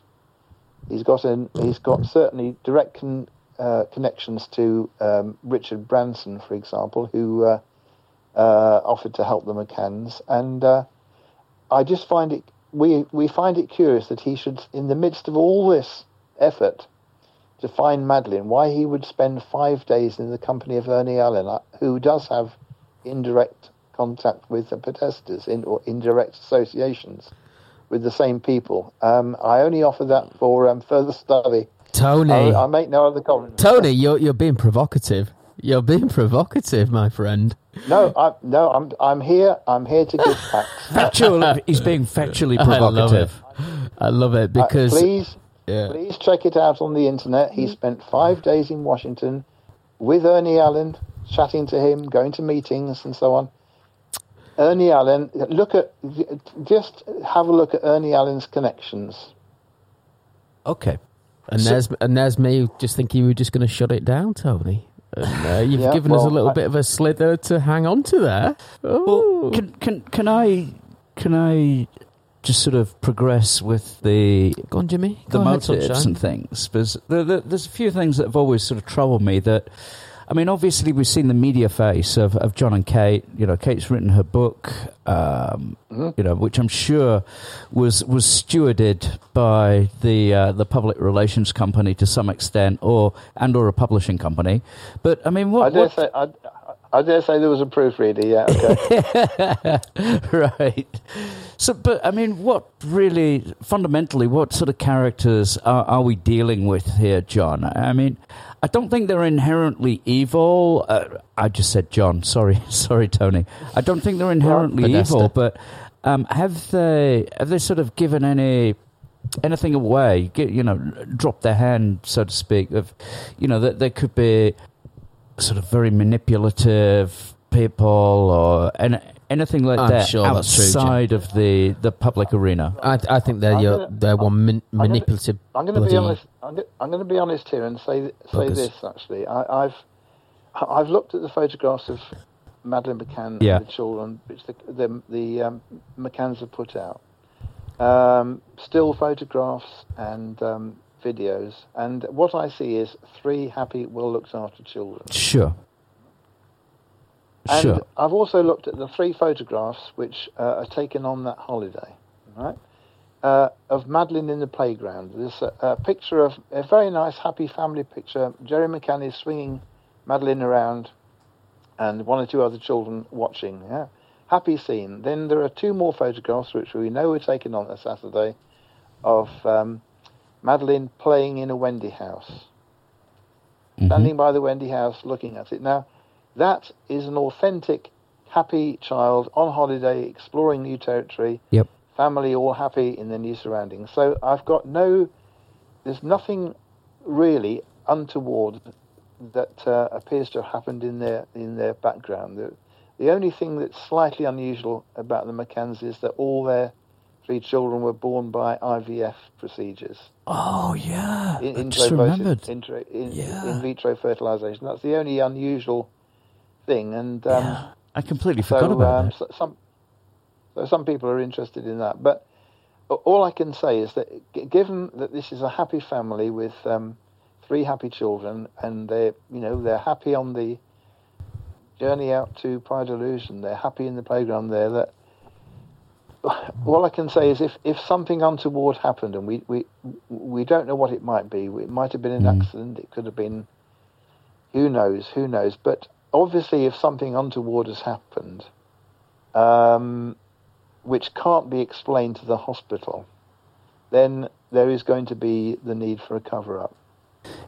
Just, just as another alternative theory, I mean, is is it possible, to, or how possible do you think it is, Tony, where an accident did happen, and then because they're on foreign soil in a relatively small town in Portugal, that there was just this onset of panic, and uh, they they came together, you know, with the with the group of seven, and said. This is what's happened. People are not going to believe us. We, we, we need a narrative. Well, doctors are known to cover each other uh, for each other, so are friends. So, uh, you know, what? As I say, I don't say that she, she is dead, but uh, if she is dead, then uh, um, the, the natural the natural inclination would be, look, let's let's um, find a way out of this. Um, we, there must have been some reason why um, uh, a cover up was put in place, if that's what it was. But I don't know. I don't know. I don't know what happened, uh, and nobody actually knows. Okay. No- nobody knows what happened if if she is dead, So, um, and nobody knows why. Okay, so uh, are there any other credible theories, alternative theories that uh, we haven't discussed, and uh, you know that, Um, that, that well, have come up? And be- is there any be new evidence that's come up in recent years? to be absolutely fair, um, a, a third alternative is pushed by a few people. Um, it, it forms the centerpiece of one book about Madeleine McCann, and that is that she wandered off. So, um, abduction is one possibility. Um, uh, death is another, but uh, wandered off has been put forward by a few people. Um, it doesn't seem to be a very credible theory, and I It, don't it think doesn't, anybody's- especially with the cadaver dogs as well. Um, Yeah, you know. yeah. Yeah, I, th- I think Um, I think the thing is when you add either one of these theories in there and, and you try and uh, you you try and be devil's advocate, don't you? So you say, oh well, maybe she wandered off, and you try and give them the. I'll tell you what there is. You try and give them the benefit of the doubt. Of don't you? course. that's what you do.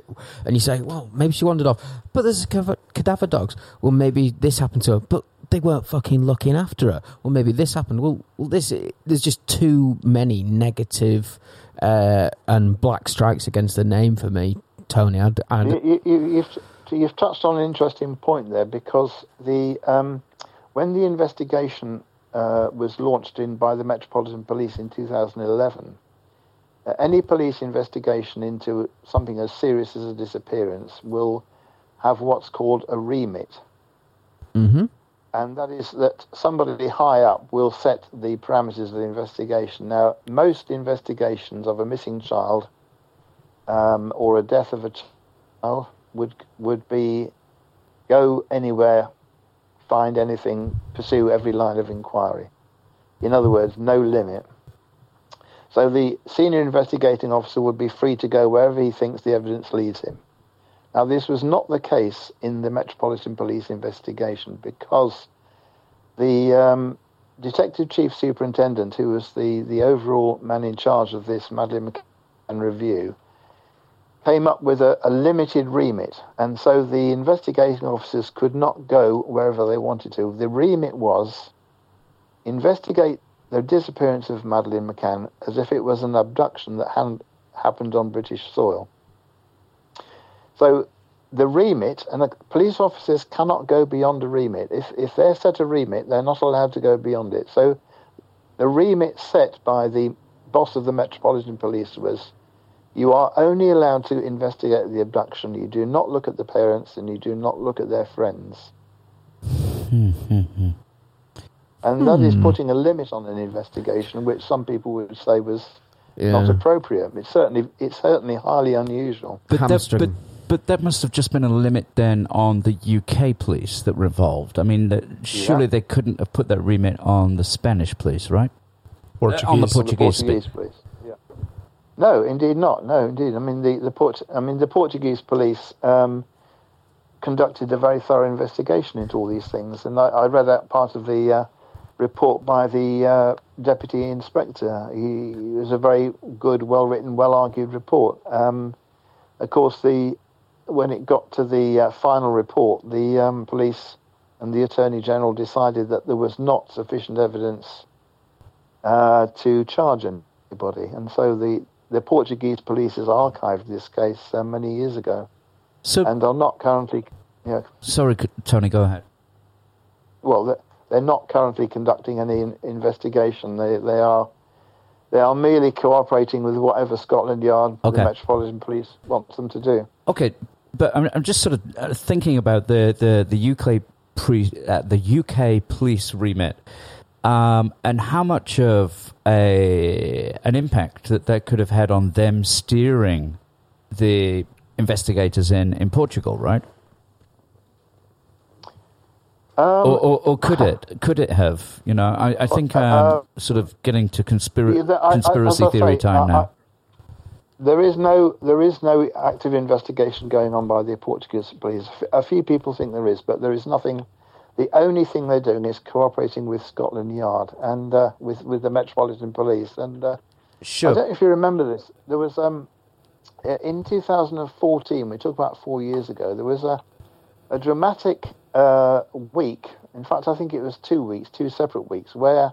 I don't know if you remember this. Do you remember the helicopters being sent to uh, look at a patch of spare ground in Praia da Luz, and you had British police officers with pickaxes Yeah. covering us uh, some waste ground in uh, in Praia da Luz. A couple Yeah, of I remember uh, this. They, I mean, this was all heavily coordinated with the Portuguese police. The Portuguese were, police were not investigating; they were merely supervising the um, uh, the search and the dig. Uh, they provided a military helicopter, top of the range military helicopter, to to uh, scan the area from uh, with um, cameras from the air, uh, all that kind of thing.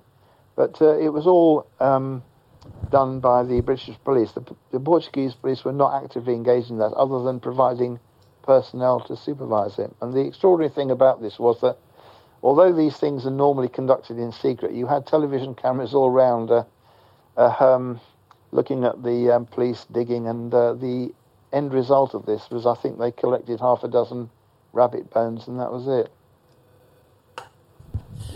Fascinating. So, okay, it, let's fast forward to, to today. I mean, there, there's obviously uh, some things going on. Um, I mean, wh- where do you see things concluding, if at all so? Well, the, the Madeleine McCann investigation by the Metropolitan Police can't be can't go on much longer. I think the public will find it very very strange if if it carries on more than I mean we're we're now 11 years on Yeah. and there's absolutely no prospect of any any possible solution at all. Um, there's there's nothing in sight at all. Um, there is a group called the Madeleine McCann Research Group, which has recently sent a letter to Portugal with some new evidence. And uh, this new evidence uh, includes the um, analysis of when the last photograph was taken, for example, and uh, the Portuguese police are looking at that at the moment. That's uh, that the only new development I can think of. Gotcha. Tony, if, if people want to look into the case, what, what are the best sort of uh, resources for them to do that? Probably the starting point for um, anybody looking at the uh, the case with a sceptical eye would be first of all to get hold of a, a copy of an English translation of Gonçalo Amaral's book called The Truth of the Lie, and also an accompanying documentary with English subtitles, which uh, again covers the main uh, uh, contents of the book. So really, I think that there are many places on the internet where you can get uh, information about the case. Some of it uh, not very good info- information at all. Some of it completely wrong. And uh, all kinds of conspiracy theories. But there are places where you can get good evidence. Um, but I would make, make that my starting point. Um, there have been documentaries produced uh, on, Madeleine McCann on the internet, which you can find. Um, um, go and have a look at the uh, the uh, account by Amaral first of all, and that will probably lead you on if you look on YouTube to other other other good places to have a look. Okay, that's uh, and I, I think it's important for us to to tell our listeners, Tony, that this isn't some conspiracy theory bullshit. I mean, you've spent many years looking into this, and I think you've written a book as well that. Uh, unfortunately, is is not available to the uh, general public. But um, so I I think people need to look at this with more than a a sort of ounce of um, integrity, really, because it. it I don't The know. people I've been working with are not conspiracy theorists. Yeah, The- exactly, The exactly. main, the main, the main, the main person that who's who's really been uh, driving this uh, investigation is a man known on the internet as Peter Mac. Yeah. Uh, he is a he is a retired police superintendent who lives in uh, Spain, and he has done a very patient analysis of 28 aspects of the case, and he's published a free ebook on the internet. Now, I'm not saying whether he's right or wrong, but he's got very good analysis there. He's not a man who jumps to conclusions. He has police experience. He's not a conspiracy nutcase. He doesn't go anywhere near the conspiracy sites.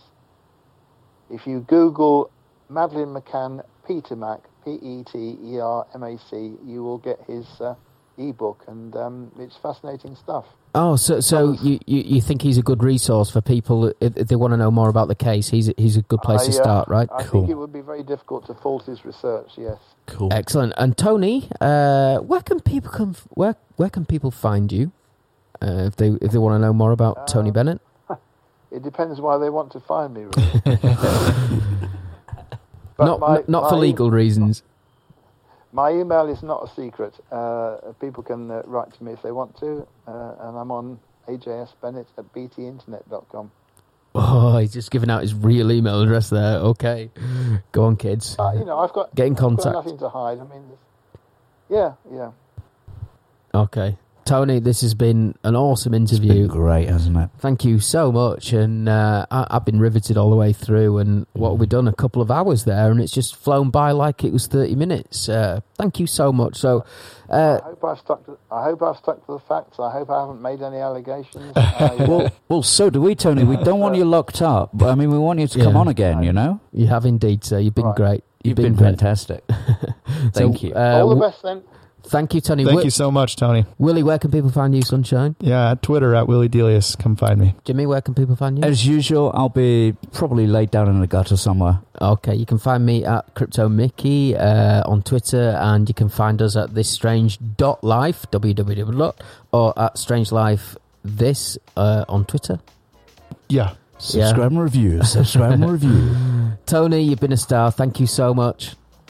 Okay. Take care and, Yeah, and I'll do tune in next week. Thank you, Bye. brother. Thank you. Bye bye. Bye bye.